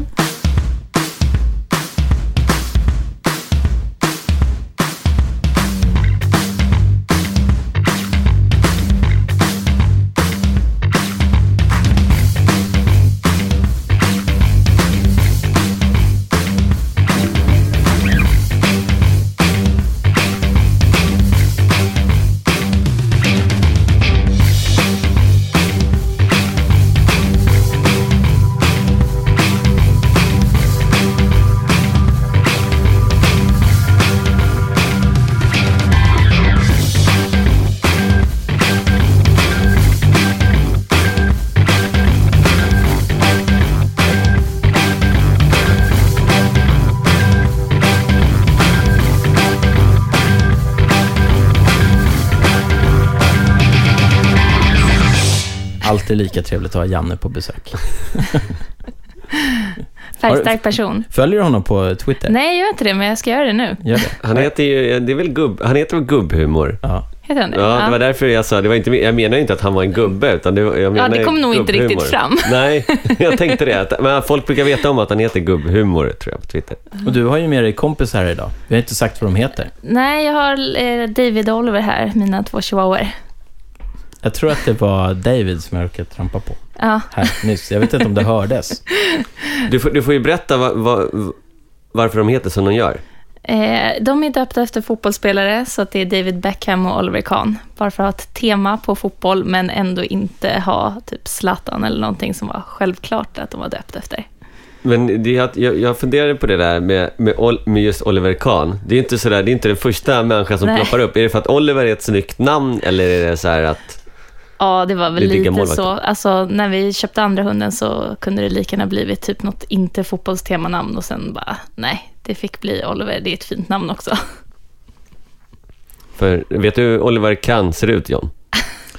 Nej. inte som David Beckham. Inte som David Beckham. Det är lite sådär skönheten och odjuret kan man Ja. kalla det. Men tycker du att eh, den ena är finare än den andra? Utseendemässigt? Av hundarna? Ja. Eh, rastypiskt så är den ena finare än den andra, eh, men i hjärtat så tycker jag inte det. De är lika fina båda två, men den ena har ju lite överbett och lite sådär som kanske inte ses som visuellt så Men är snyggt. du sådär så att du ställer ut dem och tävlar och får medaljer? Och... Eh, jag har ställt ut Oliver. Alltså han är svensk utställningschampion, nordisk juniorvinnare och världens bästa unghund. Världens bästa unghund? Ja. På, och, och då, eh, hur bedömer man det? Eh, Han vann unghundsklassen under världsutställningen när den var här i Stockholm. Så att det året var han världens bästa unghund. Inte nu. Så att bland, bland hundar när han går på stan så är han Ja. en kändis. ja, precis. Alla, alla andra hundar bara wow, där är han. Är han medveten om att han är det? Ja, han är helt medveten om det. Han tycker att han är snyggast och bäst och störst. Det spelar ingen roll vad det kommer för hund. Gott självförtroende. Absolut. Men om man vinner en sån där tävling, får, man, får, man, får de gå upp på en sån här pall då? Så här första platspallen Alltså som eh, i OS? Ja, ingen, ingen tävling jag har vunnit, eller vi har vunnit, så har det varit så. Men det finns. Men hur går prisceremonin till då? Man får rosetter, prisrosetter. Okej. Och folk applåderar. Har, har eh, Oliver då någon favoritfärg på rosetterna? Ja, röd och grön, det är ju champion, så den är ju bra. Har du någon gång så varit tvungen att trösta Oliver när han inte har vunnit? Nej, Extra hundgodis. han, han vinner alltid. Kan, Nej. de göra, kan de göra tricks, hundarna? David kan göra tricks, Oliver vill mest vara snygg. Och, vad, vad kan eh, David göra då? Kan han göra något här inne? Eh, ja, får han godis så kan han typ, ja, det är det vanliga sittligg och sen kan han typ gimme five och snurra och lite sånt där. Får man se? Ja, vet inte, är det så rolig Ja, det är jättekul. i en podcast? Jag, jag kan inte så mycket om hundar. Då måste jag gå Har du din kamera så kan du ju filma, Joel, så kan vi lägga det på Twitter eller någonting. Ja, det kan jag. Det är jätteroligt. Nu, eh, David, han kollar upp här. Oliver också. Det prasslar. Det, det är dags för hundgodis. Oj, kolla. Det här är ett David, väldigt, väldigt starkt moment i vår podcast. Jag är fascinerad hur man lär hundar. Nu lägger han sig ner. Give me five. Give me five. Vet inte om han kan dansa. Gå upp. Upp. Dansa. Vågar du det? Dansa. Dansa. Nu dansar Ah, inte riktigt. Dave. Säger du David eller David? Jag säger David. Eh. Give me five. Ah, gud. Upp. Och till Oliver säger då så här, var snygg.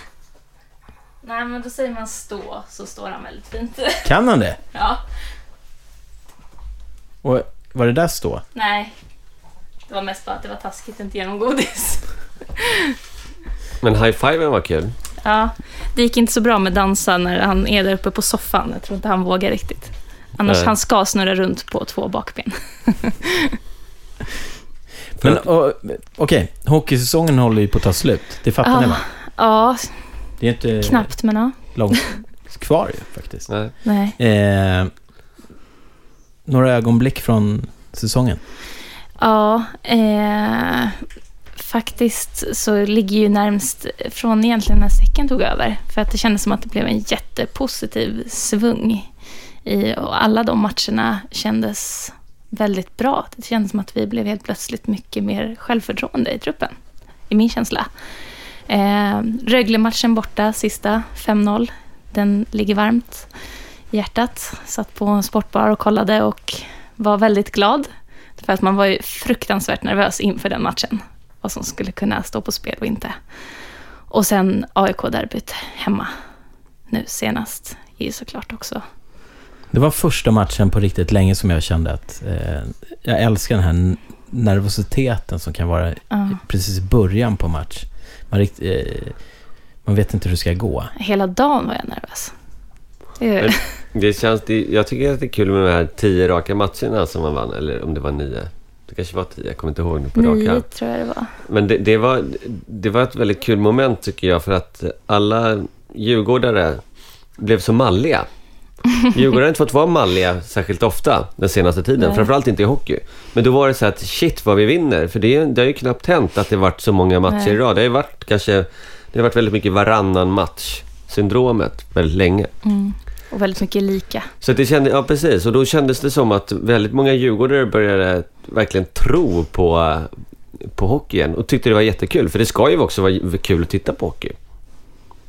Det tycker jag är kul. Jag tycker spelet har blivit så fint. Ja, med spelet Ja. just. Det, att det är man, kreativt det är i anfallen.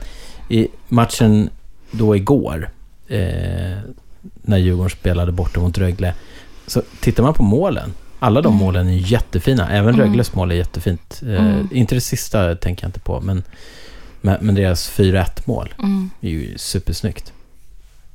ja, det var det. Och, och Djurgårdens spelmål var ju jättefantastiska. Ja. Men en grej. Har ni tänkt på att i, i två matcher i rad så har Djurgården släppt in mål när de har haft powerplay? Mm. ja, det är alltid jäkligt jobbigt alltså. Jag tror inte det är en tillfällighet. Ja, du har ju världens teorier om det. Nej, men det, det, det är så att, alltså, att en del lag... eh, Rent generellt så kontrar ganska många lag mot Djurgården i, i eh, powerplay. När Djurgården Mm. har powerplay. Och det, men det är ju li- lite så att har man bara en pointer på blå linjen så kan det för det första skapas ganska bra kontringsytor. Och för, men för andra så kan det även vara så att har du fyra forwards inne kan de ibland vara lite slöa på att åka hem direkt. Mm. Då kan det, så det lönar sig ofta att kontra. Mm. Det tänker många lag på tror jag. De går säkert igenom det innan. Men i det här sista målet som de släppte in tyckte jag i och för sig att det är backen som gör misstaget. Att han står upp och missar liksom, Nils. När, när eh, jag tror det var Ljung som skjuter utanför eller någonting sånt, så den studsar. Och så tar han inte djup, utan han tänker att jag tar den här pucken, men det gjorde han ju fasen inte. Ja, så är det ju också. du Det- tänker alltså, det på lite- eh, spelvändningen? Ja, alltså när Rögle satte sitt eh, mål i shorthandet. Den på Hovet? Mm. Mm. Men det, det är väl så att eh, skjuter man på vänstersidan där. Mm. Eh, var det inte Allén som skötte skottet? Ja, det Ja, kanske men det, var. nej, det var ju AI mot AIK. Det har ju varit flera Ja. shorthanded. Men om man kommer från högersidan så skjuter man på vänstersidan. Ja, Så gäller det ju att träffa målet. exakt. För att där fick ju pucken fart. Ja. Mm. Då får man, det är ju lite klantigt i det Ja. skottögonblicket. Vilket är jättekul att se Högström som har kommit in nu. Han träffar ty- mål. Ja, han träffar mål hela tiden. Alltså. Och, vilka, och vilka sköna finter han gör. Ja, Skottfinter. Ja. Eller Han det blir passningar. Han är, han är så lugn i sin... eh, Han utstrålar ett lugn. ja, Men en annan grej. Har ni tänkt på att det är, i de senaste matcherna så är det ju eh, en spelare i varje match som har fått göra två mål. mm. Mm. Jakobs, Ljung Emil, Emil. och Emil Ja. Lundberg. och han har sin fula gula mössa på sig jämt. Det har vi på band. Mm. Vet du vad det Ja, men var inte det en vinnarmössa har jag för mig? Eller något sånt där, segermössa eller något sånt. Ja, det är en segermössa. Som han alltid har? Ja. Ja. Gul mössa, gula badbyxor. Ja, precis. Det är att jag har inte gjort den kopplingen. Han kanske har hört om mina gula badbyxor. Nej, men hans, det, det var ju kul inför... Eh, I matchen han gjorde två mål då. Då, hade, då tog han ju lite på sin mössa mellan andra och tredje perioden. Gjorde han det? Ja. Så att han började ta lite på den, det är hans vinnarmössa. Så då blir det sådär. han hade bra ja. känsla. Han hade en bra känsla. Ja. Är ni vidskepliga? Nej, jag, Inte. inte, jag brukar inte ha... Vinner vi första tek, då vinner vi. Tänker du så? Ja, Ja. jämt. Så stora besvikelser när jag förlorar första teken. Och ett tag, jobbigt resten av och matchen. Ska man lika gärna gå Och ett tag så var det så här, varje gång min bänkgranne inte dök upp, då vann vi. Okej. Men det är lite känsligt. Det kan Ja. man inte skämta om. Ja. Nej. Nej, men, men nu är man ju i alla fall väldigt, väldigt förhoppningsfull. Ja. Det är jag i alla fall. Förhoppningsfull och nervös. Ja. Mm. Det känns, så här nära trodde inte jag vi skulle vara när vi hade spelat halva. Fast jag har en farlig känsla, för nu känner jag att eh, taskigt dagen i Mora. Jag tror inte att Djurgården kommer spela Hockeyallsvenskan nästa år. Nej. Stackars dem. Och jag tycker så här, det skulle vara jättekul om vi kom till SHL. Men jag kommer sakna alla kompisar som man har lärt känna under det här året i Hockeyallsvenskan med Hockeytorsk. Ja. Och Det är inser, helt- du, inser du Joel, eh, vi kommer få det tufft hemma på varsitt håll. Att försöka motivera varför man ska åka iväg upp till Mora och kolla på en match när inte Djurgården spelar. Ja, precis. För att vi ska gå på efterfest hemma hos Pudding. Pud- Pudding. Ja, men det är, ja, men det är lite så. Det, blir, det, det är en helt ny värld i SHL egentligen. Det är ju en massa lag. Och det, jag tror för många djurgårdare blir en jätteomställning för att eh, all, jag tror att väldigt många har varit så fokuserade på hockeyallsvenskan. Man- Folk kan ju typ namnen på spelarna i Troja. Mm. Kanske, men, men jag tror inte alla har koll på vilka som spelar i Brynäs. Så är det ju. Man, man gillar ju serien man är i ofta. ja. Samtidigt sätter man in, sig in i det ganska snabbt också. Ja, det är sant. Det är sant. Men, men hur kommer det sig liksom att Djurgården har, har lyckats ha publik på sina matcher och så har inte AIK lyckats med det? Ja, vi har väl mer trogna djurgårdare i Stockholm än vad vi har trogna aik -are, Det där är lite, det- jag tror att det är lite så här trendkänsla också. Många, många eh, kompisar som är aik i min ålder, som är typ runt 40, de gick ju på väldigt mycket hockey på 80-talet. Mm. Och sen så tog fotbollen över. Och Djurgården har väl varit lite tvärtom va? Mm. Man har väl, i, i AIKs fall, ja men där är många, jag tror att många skiter i hockeyn just nu. Det är så Ja. att jag vet många som säger, ja men för ett par år sedan, då hade jag säsongskort i hockeyn, då var det jättekul att gå. Sen så, av någon anledning så är väldigt många anti. Alltså man är jätteanti hockey. Så att även, även i sådana här jätteviktiga matcher som i kvalserien så, nej, man vill inte, man struntar i att gå. Ja, Kolla knappt matcher på TV. Det är bara fotbollen som gäller. ja. Mycket märkligt faktiskt. Fast samtidigt så stör jag mig mer på de som inte kollar alls. Och sen nu helt plötsligt så är det en match mot Djurgården så är de jätteengagerade och det skrivs på Facebook och det skrivs på Twitter och hit och dit. Och så bara, vad, vad var du hela säsongen liksom? Jag tycker att antingen har man ett intresse eller inte. Man kan inte bara ha ett intresse när man möter ett derbylag liksom. Sist när du var här så Ja. berättade du att du brukade byta platser Ja, under matchen. Gör du det fortfarande? om man kan. Det gick ju inte så jättebra att byta plats på derbyt. Utan då blev det ju att stå i klacken. Bara, ursäkta, jag brukar sitta här. Skulle du kunna ställa dig i klack? Har du någon favorit, eh, något favoritställe att sitta på? Eh, alltså, vi sätter ju så ofta högt upp eh, åt sidan. Det är kanske inte så här favoritställe, utan det är väl mer där att det känns okej att sätta sig där. Jag skulle inte gå och sätta mig mitt på långsidan helt plötsligt. Det skulle jag inte våga ens. det har jag inte betalat för. Jag, jag stod ju nere nedanför klacken på senaste hemmamatchen. Med, och, och så bandade vi eh, ja, vi gjorde en ljudupptagning på klacken. Ja. Så vi stod där med flera bandare. Ska sätta ihop det till en jättemagisk inspelning ska vi göra. Ja. Eh, men det är jättehäftigt när man står precis vid plexit bakom målvakt. Och så, det går så sjukt fort. Ja. Det går så jätte, jättefort. Och så snackade jag med, Elis var ju med. Och så, så efteråt så pratade vi lite. Och då så sa han så här att det som var häftigt pappa, det var att när de vänder sig om så vet de redan vart de andra är och vart de kommer lägga pucken. Ja. Eh, och de, de, de där små... Det var något mål som gjordes precis... Eh, jag kommer inte ihåg vem det var som gjorde det målet. Men det, det handlar om liksom en mikrosekund och en liten, liten öppning. Och den plockar de liksom. Mm. Det går så ruggigt snabbt. Ja. Mm. Och det är när man sitter högt upp så, så känns det ju inte så snabbt. Så det är ju skillnaden när man går, jag går några gånger sådär med pappa också och biljetter och sitter på långsidan lite längre ner. Det är, det är två helt olika matcher faktiskt. Mm. Ja, men det är det. För det, alltså man, man upplever ju även, framförallt om det är laget man hejar på gör en Mm. dålig insats, så tycker man ju högt uppifrån att det ser jättenonchalant och Ja. jättesekt ut. Och man förstår inte hur någon Ja. kan missa passning med så mycket tid. Så är det ju. Eller vissa passningar som att det är så tydligt att du ska lägga den passningen. Ja. Det, och, ja. Men, det, men däremot så kan man, jag skulle unna eh, Djurgårdssupportrarna att komma närmare isen. Alltså just Mm. som du sa, precis vid plexit. Det är många arenor ute i landet som har att du sitter precis Mm. bakom plexit. Och det, det är en häft, jättehäftig upplevelse man får uppleva hockey så nära på nära håll. Men, men egentligen så vill man ju sitta på kortsida, för då ser man hela planen. Sitter man Mm. vid plexit eh, på långsida, om du skulle sitta nere vid runden, då ser du inte riktigt åt andra hållet. Nej. Nej, det är sant, det är sant. Och framförallt inte hovet. Och sitter de nedersta raderna där så ser man ju inte mycket. Alltså. Skymsikt. Ja. Ordentligt. Men Joel, eh, vad har du för så här stor upplevelse på näthinnan? Ja, men det är nog de där... eh, Den här, de här matcherna i slutet av grundserien. Det, det tyckte jag var häftigt. Att se Mm. maskinen. Annars tycker, annars tycker jag att det är häftigt nu. Just på grund av att... Jag tittar ju väldigt mycket på motståndarlaget när jag tittar på matchen. Och, Mm. och Djurgården, Djurgården jobbar som ett lag. Jag tycker det är så härligt. För man kan ju göra det ibland. Men Djurgårdarna gör det i varje byte nästan. Mm. Alltså man jobbar extremt mycket för varandra. Mm.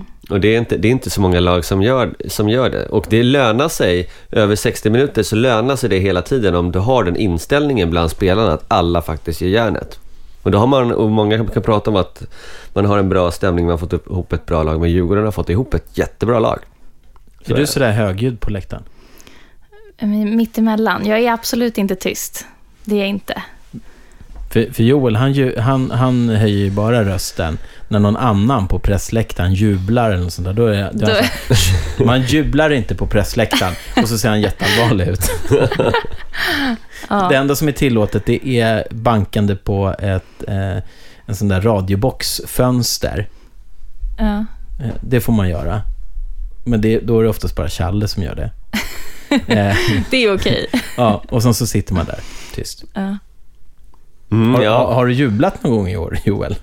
Men alltså att man... Nej, jag, jag, jag satt faktiskt och tänkte på det. Man blir lite sådär... Som, som jag har ju inte jublat, men jag... Jag var sista målet mot uh, senaste hemmamatchen. Ja. Så då, då befann jag mig liksom på läktaren och då kom jag på mig själv att jag inte... Jag, det var jäkligt länge sedan man jublade. Ja, det är, Men mycket- nej, man, ser, man, ser, man kan ju se på, på framför TVn, klart man kan Ja. sitta och... Men annars så blir det så att man blir lite... Det är, det är, någonstans är det ju faktiskt mycket roligare. Man får mer känsla när man sitter mitt i smeten. Och Ja. när, man är med, när, man, när det blir mål. Man blir en helt annan människa. Du får ju komma ner till långsidan där jag sitter Mm. och prova. För att man, man sugs med när det blir mål och så bara kommer det här Ja. vrålet och man hopp, ställer sig upp och hoppar och så sjunger man klockan slår. Eh, ja, jag skulle inte klara av att inte jubla när det blir mål. Alltså. men jag är ju ganska så här diplomatisk, så det är ju sällan att jag ställer mig upp och, och ropar så bu eller något sånt där. Eh, men det händer. Ja. Och jag hade de känslorna lite när Dustin blev överåkt här utav Ja, eh, av Malmö. Ja. Nej, i Rögle-matchen. Ja, nu Rögle. Han fick en och, smäll till och där. då snackade vi om det. För att du hade inte riktigt noterat vad som hände. Jo, jag, Du satt ju på andra jag, sidan. Jag satt man eh, från, från den långsidan där jag var på så såg man inte situationen, men däremot så såg man, eller man såg situationen att det var en ful situation.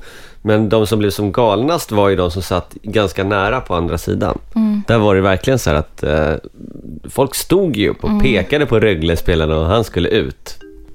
Ja, det är Lisa som ringer. Ja, Hallå Lisa. Hej! Och du är ute och promenerar? Ja, jag är på väg hem. Ja.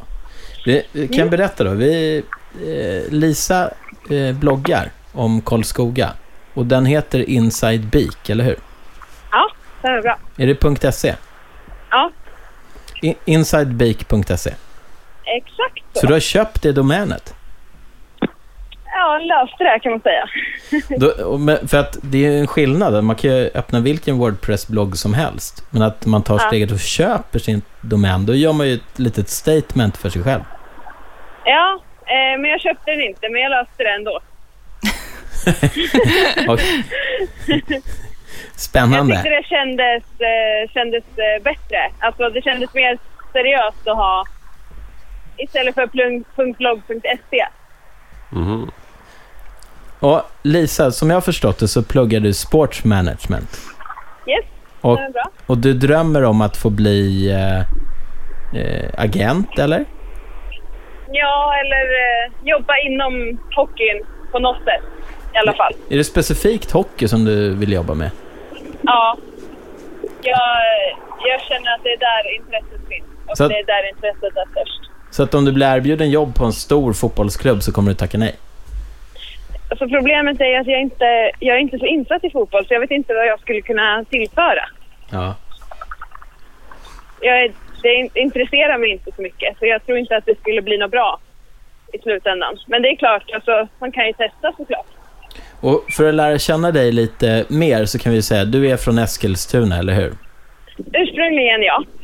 Och nu bor du i Örebro. Ja, bor och pluggar i Örebro. Och när du bodde i Eskilstuna så bestämde du dig för att heja på Karlskoga.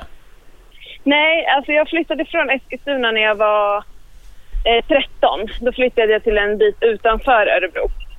Eh, så för tre år sedan flyttade jag in till Örebro kan man säga. Och då måste du ha haft eh, ganska många lag att välja på. Och varför valde du Karlskoga? Ja, jag gick på några matcher med olika lag och sådär. Och, och sen så gick jag på ganska många matcher i Nobelhallen. Så det var i samma veva som mitt ex lillebror blev antagen på BIK Karlskogas hockeygymnasiet. Eh, så då började vi gå på en del matcher, både med honom och med A-laget. Och jag fastnade liksom för, för eh, själen i Nobelhallen eller vad man ska säga. Jag älskar ju sådana här frågeställningar som så här, eh, Karlskoga-andan. Den tycker jag om. Ja. För, för min, min sons mormor bor i Karlskoga och man får alltid höra om den här speciella Karlskoga-andan.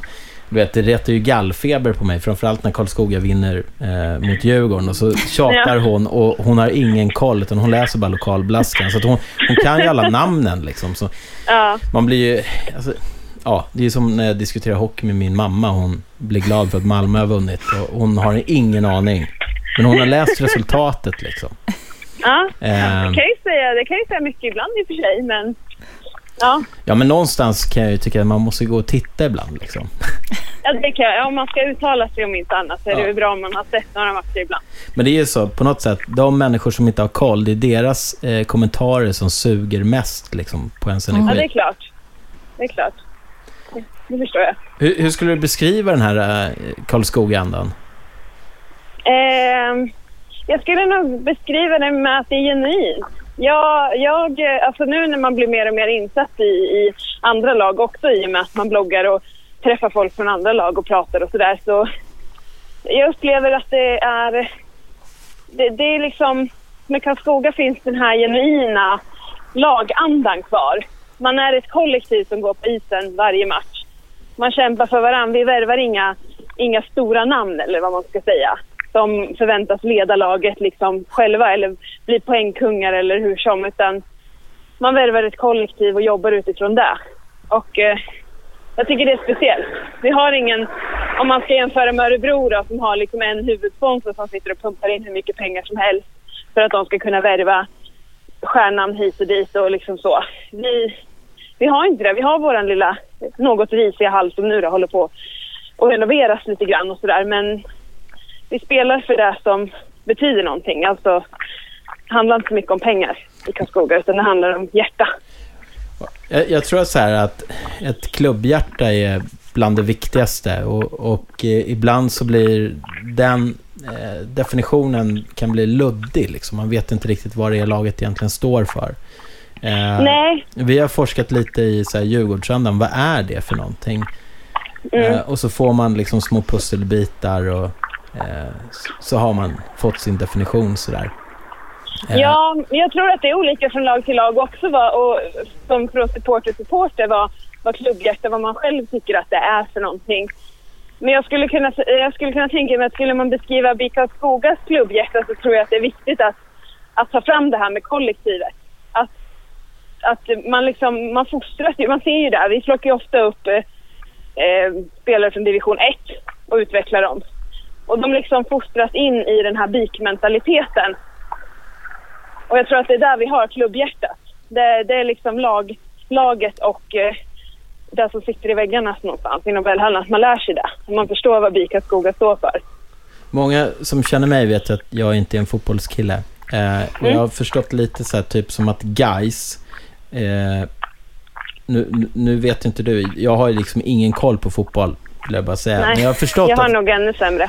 jag har förstått att guys är ett riktigt bottenlag. Okej, Eh, ja. Och om guys in, om de skulle bli ett topplag så skulle hela deras varumärke krascha. För det är inte det som guys är. Nej. Ja. Det är en sån här liten viktig grej. Men om man Ja. tänker så här. Eh, jag tycker att det är fint någonstans att, eh, att man har den andan. Man har inte den största spelarbudgeten. Och, det och det, risken finns ju att när man börjar få för stor spelarbudget så kan mycket spricka väldigt fort. Mm. Eh, och framförallt om man trillar ur SHL och ner till Hockeyallsvenskan så det blir knas då. Mm. Eh, men om man funderar då på Karlskoga. Eh, tycker du att Karlskoga ska upp i SHL? Ehm, ja, ja, det är väl klart att, att jag tycker det på ett sätt. Samtidigt så... Alltså jag anser ju, i alla fall som det har varit nu tidigare, nu ska de ju ändra systemet och sådär, då vet jag inte hur man kommer uppleva det då. För nu är ju fortfarande intresset väldigt stort för Hockeyallsvenskan och då ser jag ju hellre att mitt lag är ett topplag i Hockeyallsvenskan än ett bottenlag i SHL. För det är mycket roligare att vinna mycket en säsong än att förlora en säsong oavsett om man spelar i, i högsta ligan eller inte. Plus att jag har inte upplevt... Eh, jag har ganska många vänner som är ganska mycket, eller stora supportrar för SHL-lag. Och jag upplever inte att det, det, det är samma surr runt SHL-lagen. Det är mycket surr runt Hockeyallsvenskan och jag tycker att vi har satt där en stor bidragande faktor till det. Jag tycker de har skött den här säsongen jättebra Ehm, för att väcka mer intresse. De gör roliga reportage. Det känns som att ni, det jag har sett av SHL, det är, liksom, det är matcherna, lite studio och sen är det slut där liksom. Eh, och jag pratade faktiskt med en eh, Djurgårdssupporter i veckan. Eh, som nu, nu ligger ni ju väldigt bra till, kan man ju säga, eh, inför slutet nu av kvalserien. Eh, men han sa att han, han sa att det är klart att jag vill gå upp. Samtidigt så upplever han att det är mer hjärta i Hockeyallsvenskan och på det sättet roligare att spela där samtidigt som man vill ju alltid vara bäst. Man vill ju alltid spela i den bästa serien så. Ja. Om du förstår vad jag menar. Jag kommer bara tänka på en sak bara så här också, att, apropå den här Karlskoga-andan. De som står för andan i laget, börjar inte de bli ganska gamla? Eh, jo, vi har ju Näsa. Han fyllde ju 38 här för Ja. några veckor sedan. Ehm, men samtidigt, jag menar Termell är ju kvar som assisterande coach och så länge han finns med på någon position så tror jag ändå att, att det är tillräckligt för att föra vidare. Och Wessner har ju, han är ju, jag tror han är född 81, så han har ju förhoppningsvis många år kvar ändå. Eh, så jag tror att man hinner lära upp de här. Vi har ju Högren är ju inte heller så gammal, runt 30. De, förhoppningsvis så är de kvar tillräckligt länge för att kunna fostra vidare de här yngre spelarna som kommer att bli centrala i, i BIK. Men säg då, säg då att, eh, att, att de här äldre spelarna slutar och de andra kanske inte riktigt är mogna uppgiften och Karlskoga skulle kunna bli ett bottenlag. Ska man hålla fast vid då Karlskoga-andan eller ska man släppa den och försöka hitta någon annan anda?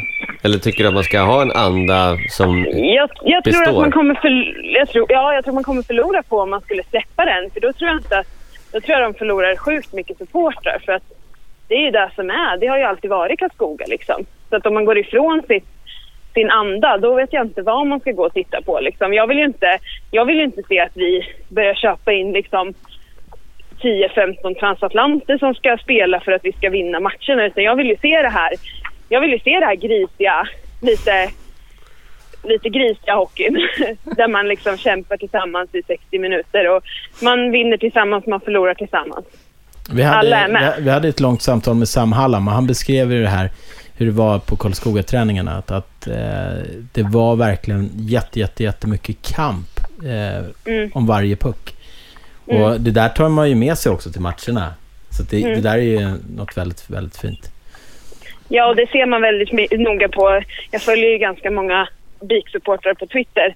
Det blir så när man delar intresse liksom. Att eh, vi är ju väldigt eniga jämt om när vi har spelat dåligt i en match. När vi upplever att någon eller några inte gav sitt allra mesta. Och man ser ju det direkt när de inte går in i varje närkamp 100 procent. Min Och det- uppfattning var om när eh, Karlskoga här, när, när man missade chansen till kvalserien. Ja, Eh, så, så man gick in eh, med väldigt mycket självförtroende. Och sen så gick man ut med väldigt dåligt självförtroende. Att Mm. man, man, eh, man tappade humöret på matcherna. ja. Är det din bild Verkligen. också? Ja. Det är, jag, jag tror att det, det jag tror också att eh, såna här alltså yttre faktorer, jag vet att, att eh, tränare och liksom spelare själva alltid slår bort när man börjar prata om yttre faktorer. Till exempel, jag hörde intervjun med Rögles tränare igår och, och eh, vad heter han, han på alltså, Viasat tog upp att ja, men det är väl inte så konstigt om ni nu förlorar för att ni får en effekt på att ni har spelat sex matcher fler än de andra kvalserielagen. Och då sa han någonting i stil med att ja men det är ju bara dåliga, det är bara dåliga undanflykter. Det, det, är liksom, det, det är inte yttre faktorer som styr på det här sättet. Men jag tror ändå på något sätt att när det blev som det blev med att vi, vi tappar för andra året i rad en tredje plats. Vi, vi har legat topp tre hela säsongen. De sista fem omgångarna så tappar vi det.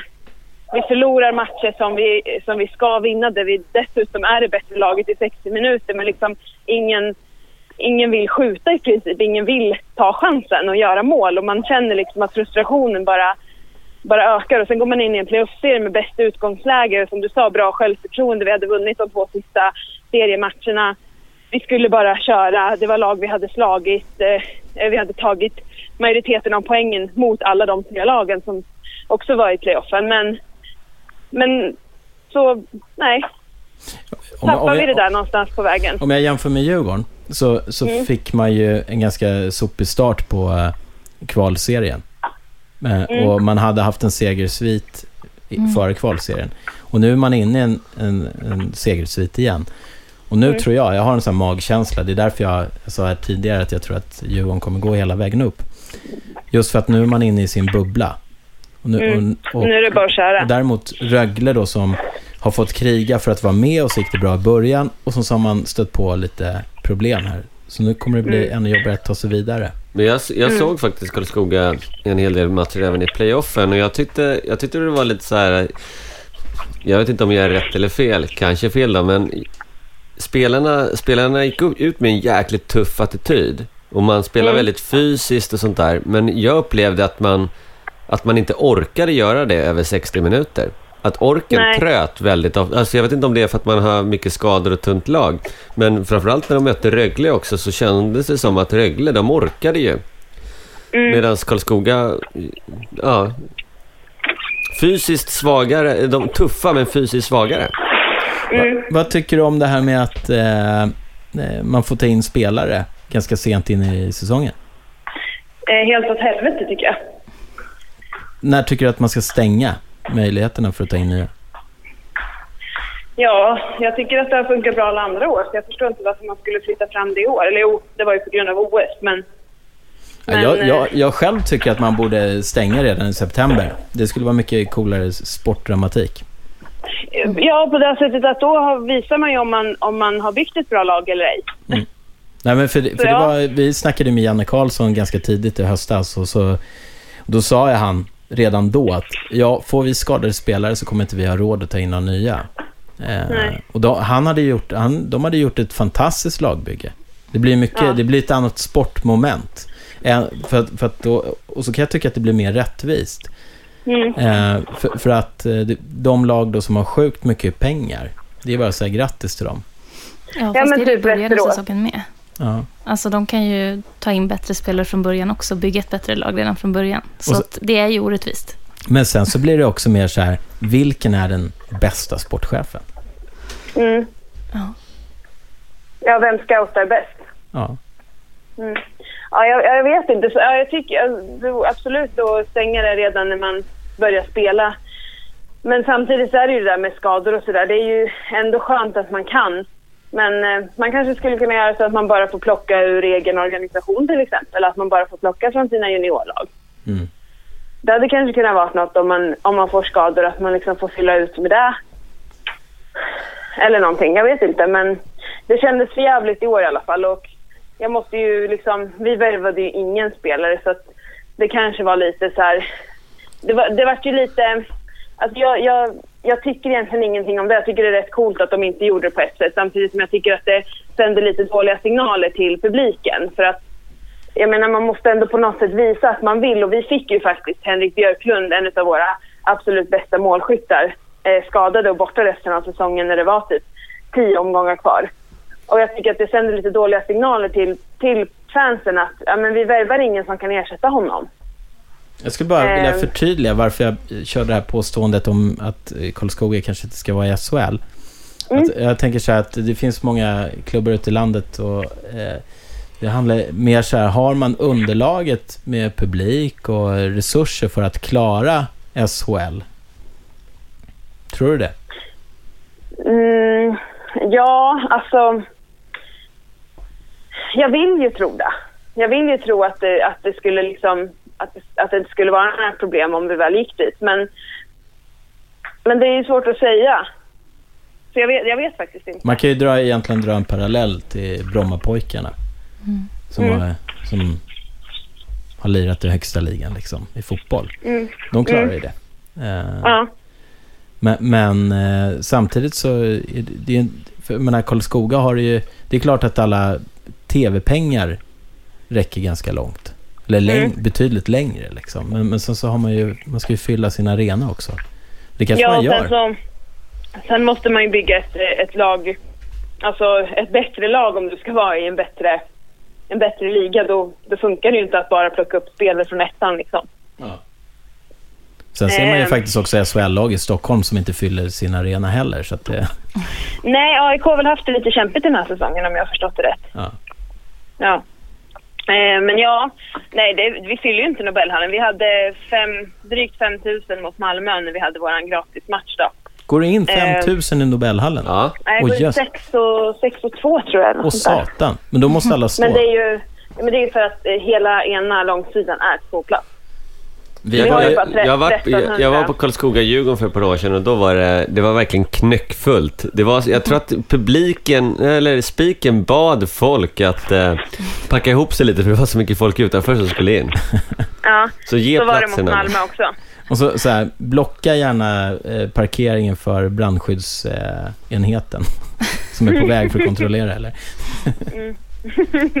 var, var du på ispremiären i höstas? Eh, mot is... Nej, alltså nej. träningspremiären i som, det var väl i somras, va? Eh, när- nej, Första isträningen. Jag var där. jag tror jag var kvar i Norge då, så nej, det var jag nog inte. Jag var där så blev jag väldigt förtjust i spiken eh, Mm. som körde. Och så tyckte Mm. jag... Det finns ett väldigt häftigt eh, spelarnamn där. Jean-Michel Sundberg. Sundqvist. Sundqvist. Sundqvist. Ja, Ja, det var en skön kombo. ja, sms. Ja, just det. Alltså, Kallas han Mm. för sms? Ja, det är vissa som skriver det. Men jag Mm. tror att han själv kallas för Mischa, om jag förstod det rätt. Vilka spelare tycker du liksom har, varit, eh, har gjort häftigast utveckling under eh, säsongen då? Ehm, alltså Västerholmstvillingarna var ju jäkligt bra under första delen av säsongen så jag vet inte om man kan placera dem i utvecklings, eh, utvecklingsfacket där kanske. De utvecklades väl mycket i slutet på förra sommaren under sommarträning och sådär sen kom de ut väldigt bra den här säsongen. Men jag tycker att eh, Eh, alltså våran, våran eh, junior Henke Larsson, nummer 94 där, han har ju gjort en, en strålande säsong. Han har fått spela både back, center och forward den här säsongen och gjort det bra på alla positioner. Bättre på, bäst som center kanske, men han klarar av alla tre och, och det, han har varit otroligt eh, viktig många matcher och gjort väldigt mycket bra. Och för att vara så ung så tycker jag att det är verkligen är jätteroligt att se. Det är häftigt, det visste inte jag. Eh, Jag tycker, Nej. jag tycker att det är så tråkigt när människor blir cementerade i roller som de aldrig får lämna. Och så finns Mm. alltså spel... Den frågan dyker ju upp lite då och då. Eh, varför, varför inte spelare byter position oftare under karriären? Ja. Oftast blir man back och sen är man back Mm. tills man slutar. Sitter Lenny... Ja, och, Ja. förlåt vad sa du? Nej, jag skulle bara fråga om, sitter Lenny säkert? Ja, de har ju skrivit på två år till, Hanna Termell, så ja. Känns det bra? Det tycker jag ändå. Ja. Men men du Det var på bra. väg att säga någonting innan Ja, Joel avbröt. Ja, jo, jag skulle bara säga att vissa spelare tror jag absolut kan byta position. Vissa, vissa kanske inte, men, men om, om jag tror absolut att det kan vara en idé att testa i alla fall att sätta ner någon forward som center ibland eller plocka upp någon back som center ibland bara för att bara för att se hur det... Alltså gör man det någon match så kan man ju ändå få en ganska bra bild på om det skulle funka bra om man fick träna på det liksom. Jag tror framförallt Jag tyck- också så här, alltså att man, även om man är seniorspelare så kan det vara bra Mm. att öva grunder. Eh, Alltså skridskoåkning, alltså så här, rena hockeyskoleövningar. kan vara Mm. jättebra även fast man är senior. Och någonstans är, jag vet inte ens om lagen gör det i sin dagliga träning, att man provar att spela andra positioner för att bli påmind att eh, när jag är forward, om, om jag säger att jag är back, och sen så Mm. får man spela forward så man vet vad forwarden vill. Så Mm. att man blir påmind som back att det är så här de funkar. Annars är det en väldigt bra teamövning också.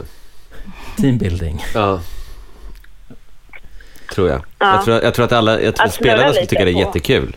Om man en träning Att skulle få byta lite på positioner. positionerna. Ja, ja, även sätta, Ja. sätta en utespelare i mål också. Det hade varit jättekul. Ja, det, ja, jag tänkte precis säga det. det jag tänkte säga det innan att det är väl kanske svårt att, att flytta upp målvakten som någonting annat. För det, jag tänker mig att målvakt är en ganska speciell situation. Eller liksom, det måste man ju nog öva på väldigt länge för att bli en bra målvakt. Men där har ju ni en målvakt som jag personligen tycker är typ en extra back. Han är, ju rikt- ja. han är ju riktigt Ja. duktig med klubban. Alltså han gör ju bra mycket bättre utspel, uppspel ibland än vad backar gör. Ja men verkligen, det håller jag absolut med dig om. Pogge. Säger man Pogge. Mm. Eh, alltså vi- vissa, vissa säger Pogge, vissa säger Poggi, vissa säger Pog. Det är han kanadensaren va? Ja, precis. Det är det. Han har varit, eh, han har varit jättebra den här säsongen. Eh, tappade lite mot slutet, var inte speciellt bra i playoff-serien. Det är väl ett tecken på att han kanske fick stå lite för många matcher den här säsongen. Ja, jag, tänk, jag, jag tänkte just på det, för att ofta, ofta med alla, i alla hockeyallsvenska lag, man kan ju typ nästan alla målvakter där, men man, sen så funderar man, vem fan är Karlskogas andra målvakt? Ingen Ja. aning. Vad heter Det är, han? han som, det är han som inte kan skala potatis. Eh, Emil Kruse heter han. Så är det ja. För, för man, som Pogge står ju nästan alltid, så att det är sällan Kruse. Men heter inte Pogge Justin? Justin Pog, ja. Du ser, det här minns jag från eh, när, när de hade ispremiär och skulle visa upp nya laget. Och då såg Mm. jag någonting som jag sa till dig Joel, att här har Djurgården missat någon. Mm. Vem då? Minns du? Deilert. Ja, Han har blivit så galet bra. Han har varit superbra den här säsongen.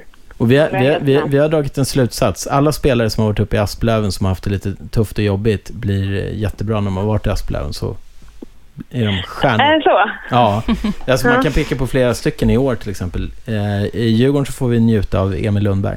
Som hade en Mm. jobbig säsong förra året i SSK. Eh, Mm. Och som har blivit en helt ny spelare. Så att den här Per Kente där uppe, han gör någonting Mm. magiskt. Det är lite rehab att åka upp till Asplöven då. Men jag tror att han, han har, det, det finns en annan, ja exakt. Eh, han, han har, det är en annan typ av anda. Alltså, för, Mm. för att Per Kente, han, Vi har skojat många gånger om Per, att han, han typ kör ismaskinen, han är vaktmästaren, han är brevbäraren. Han, han gör... Han, Säljer fyrverkerier på, till nyår. ja, det gör han också faktiskt, eh, berättade Emil. Och han, han skapar någon väldigt positiv feeling. Det finns ju, Mm. jag tror att spelarna blir beredda att göra väldigt, väldigt mycket för att han går in. Han, det är en liten klubb så att han tvingas göra väldigt mycket och då, då måste man alla andra också ställa upp. Mm. Så att, eh, ja. Så är det. Mm. Ja, nej, men så kan det Det har ju också BIK varit rätt, eh, alltså rätt kända för. Att man också har en bra utveckling på spelare. Också sådana som har varit supertalanger som i, sina juniordagar och sen hamnat i något lag där det har satt stopp och sen eh, spelar de där i någon säsong eller ett par säsonger. Sen kommer de till BIK en säsong och eh, Tvillingarna bland annat, de var ju verkligen framtidshopp när de var i sina J18-lag har jag för mig. För sen tog det stopp i Malmö. De fick ju inte så mycket förtroende och ingen bra utveckling. Eh, kom till BIK och nu ska ju båda till SHL. Så. Vet du att de eh, pratar danska? Tvillingarna? Mm. Nej, det hade jag faktiskt När de, när de spelade i, i Karlskrona så eh, tog Pl- de... de pluggade danska. Ja. Ja. Men jag, det, var det? Var, var, det var väl för att det var...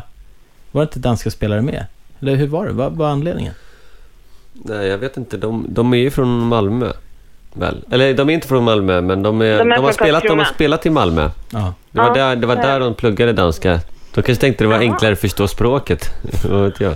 De tänkte nog inte att den danska ligan var väldigt intressant att spela i. Men jag tänkte på en, spe, en spelare också som hittade sig själv där i Asplöven var ju Simon Olsson. Han, han åkte ju upp dit. Han spelade Mm. i Karlskoga också faktiskt förra året, några matcher. Mm, slutet på förra säsongen plockade de in honom från Örebro. Han beskrev ju också Karlskoga-andan, här för mig, för Ja. oss. Men, men vad tycker du om eh, Djurgården då? Tycker du att de är ett grisigt lag eller? Nej, det tycker jag inte. Men nej, alltså jag, jag, tycker ju jag tycker att det är roligt att möta Djurgården. Det är ju, det är ju känsla liksom. Det är ju ett eh, SHL-lag, hur man än vrider och vänder på det. Även om ni spelar i Hockeyallsvenskan så kommer man ju alltid se Djurgården som ett SHL-lag. Eh, drar mycket folk, roliga matcher. Jag tycker Djurgården ofta spelar en trevlig hockey och vi brukar spela bra mot Djurgården.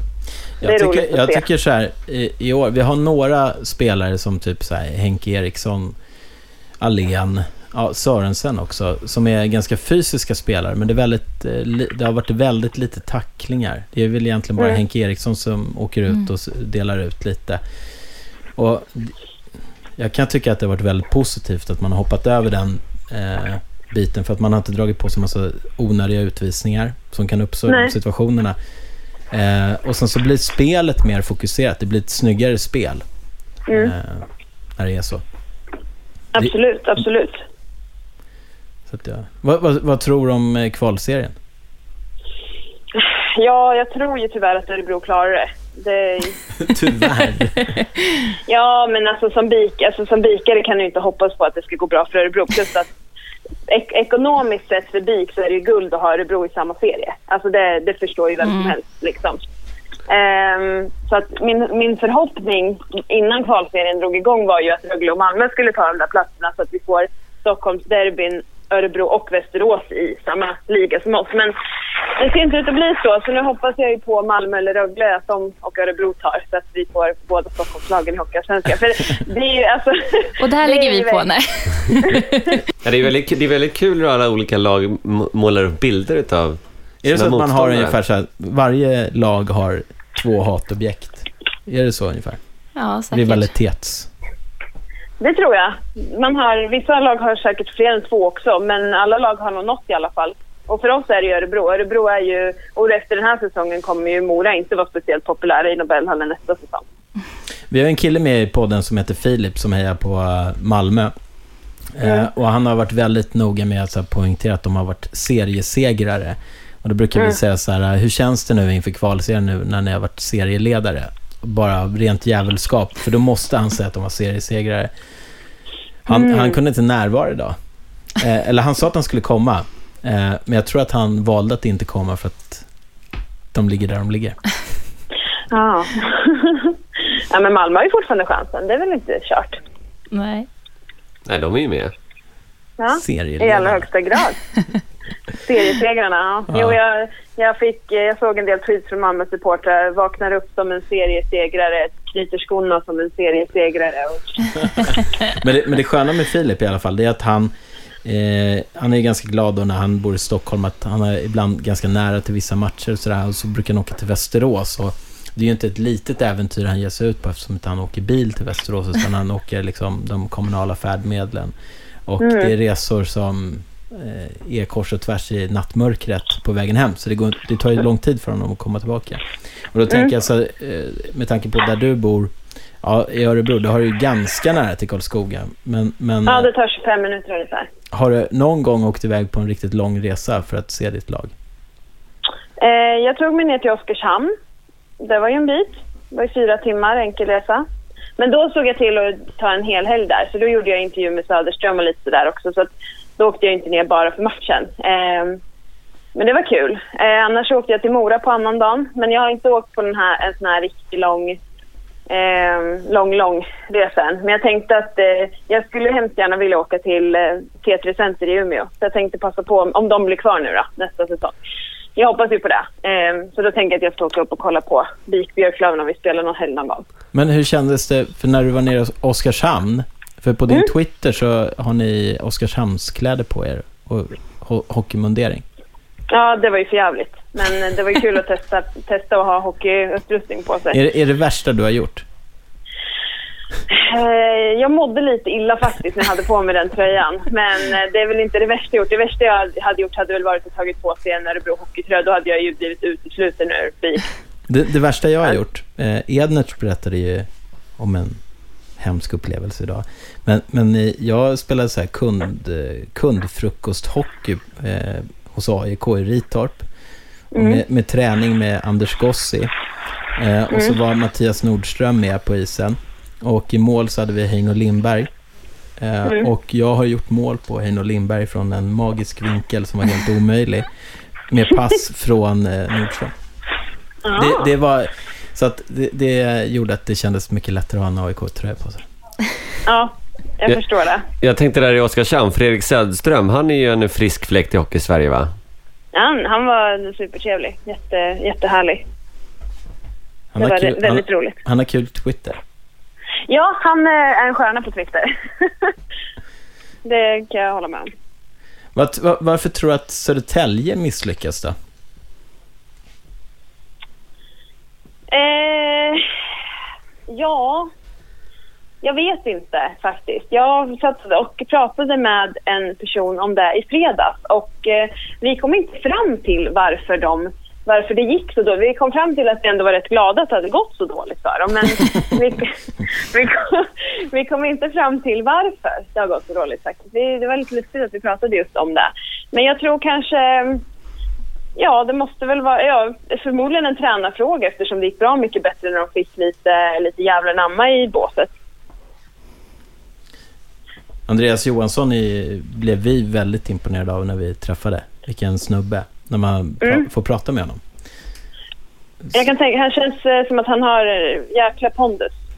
Men jag tror så här. Eh, alla storklubbar, och den här tanken fick jag för, eh, ja, i princip när Djurgården åkte ut då, och skulle göra första säsongen i Hockeyallsvenskan. Mm. Att man, ofta så kan man ha problem med sin egen självbild. Att man ser sig som en storklubb eller mycket mer än vad man är i verkligheten. Och Mm. att man måste landa lite och bli ödmjuk och verkligen va, eh, ha en öppen dialog hela tiden. Och, ja, denna Peter Hermodsson i Mora eh, som han såg ganska krast på sin verksamhet och väldigt ärlig och liksom det är det här vi har och det är det här vi måste göra. Eh, och jag, de möten som vi har haft med Södertälje så tycker jag att varje gång man kommer dit så är det lite spänt. Eh, Ja. Jag tror att det är en stor förlust att de har förlorat eh, Maria Andark till exempel. Det tror jag också. Eh, för att hon... eh, Det finns någonting hos henne. Vi skulle göra en intervju med henne och allting var grönt ljus. Och sen så blev det bara locket på och sen så typ en vecka senare så kom mejlet att nej men jag ska sluta. Och det var lite det vi hade räknat ut. Det fanns en annan tanke där också att hon kanske har lyssnat på oss och hört när vi har pratat skit om Södertälje. John hade, John hade lite ångest. Ja, Men, men jag, och då vill jag inte fråga, men man fattar liksom när någon säger så här, nej men det är nog inte så bra idé. Vadå bra idé? Mm. Vi vill ju ha ett eh, hallelujande personporträtt på dig. Liksom. Det kan Mm. Eh, men, men jag tror att det är en förlust. Faktiskt. För Södertälje, absolut. Ja. Det tror jag också. Och- jag och tycker Det finns att ju hon de är som... kvinna också. Ja. Kul. Nej, men det finns de som beskriver Södertälje som ett gubbvälde. Eh, och, men det, när man säger så, så tror jag att man menar det. Eh, det är en symbol för ett gäng människor som har suttit på sina poster väldigt länge. Och jag tror Mm. på att de, för stimulerande miljöer så måste man byta ut personalen då och då med jämna mellanrum. Så att det fylls på med ny energi och så här, Mm. kämparanda framåt. Det är bara Mm, sunt. det, det tror jag också. Jaha, men du bloggar fortfarande på bloggen? Ja, jag har ju haft eh, kunnat skrivit lite om J, det är J20 nu. Så det är ju de som har gått. Tyvärr såg jag nu att de lyckades inte ta sig till superelit. De förlorade mot Tingsryd idag igen. Så eh, det blev inget med det, men det har hållit igång. Så, men nu är det slut. Så nu får vi se hur mycket bloggande det blir. Jag vill ju inte skriva för skrivandets skull bara, utan man vill ju gärna ha någonting att komma med. Men vi fick ju ett nyförvärv igår kväll. Så vi kanske ska ta en närmare titt på honom. Och vem är det? Och sen har jag, har jag kvar eh, Jesper Olsson, Olofsson från Almtuna. Har, kommer från Modo ursprungligen tror jag det var. Men han spelar Almtuna den här säsongen som gick nu. Men har du några andra sådana grejer som du ser fram emot när du är inför säsongstart? För det är ju ganska snart. Det går ju fort.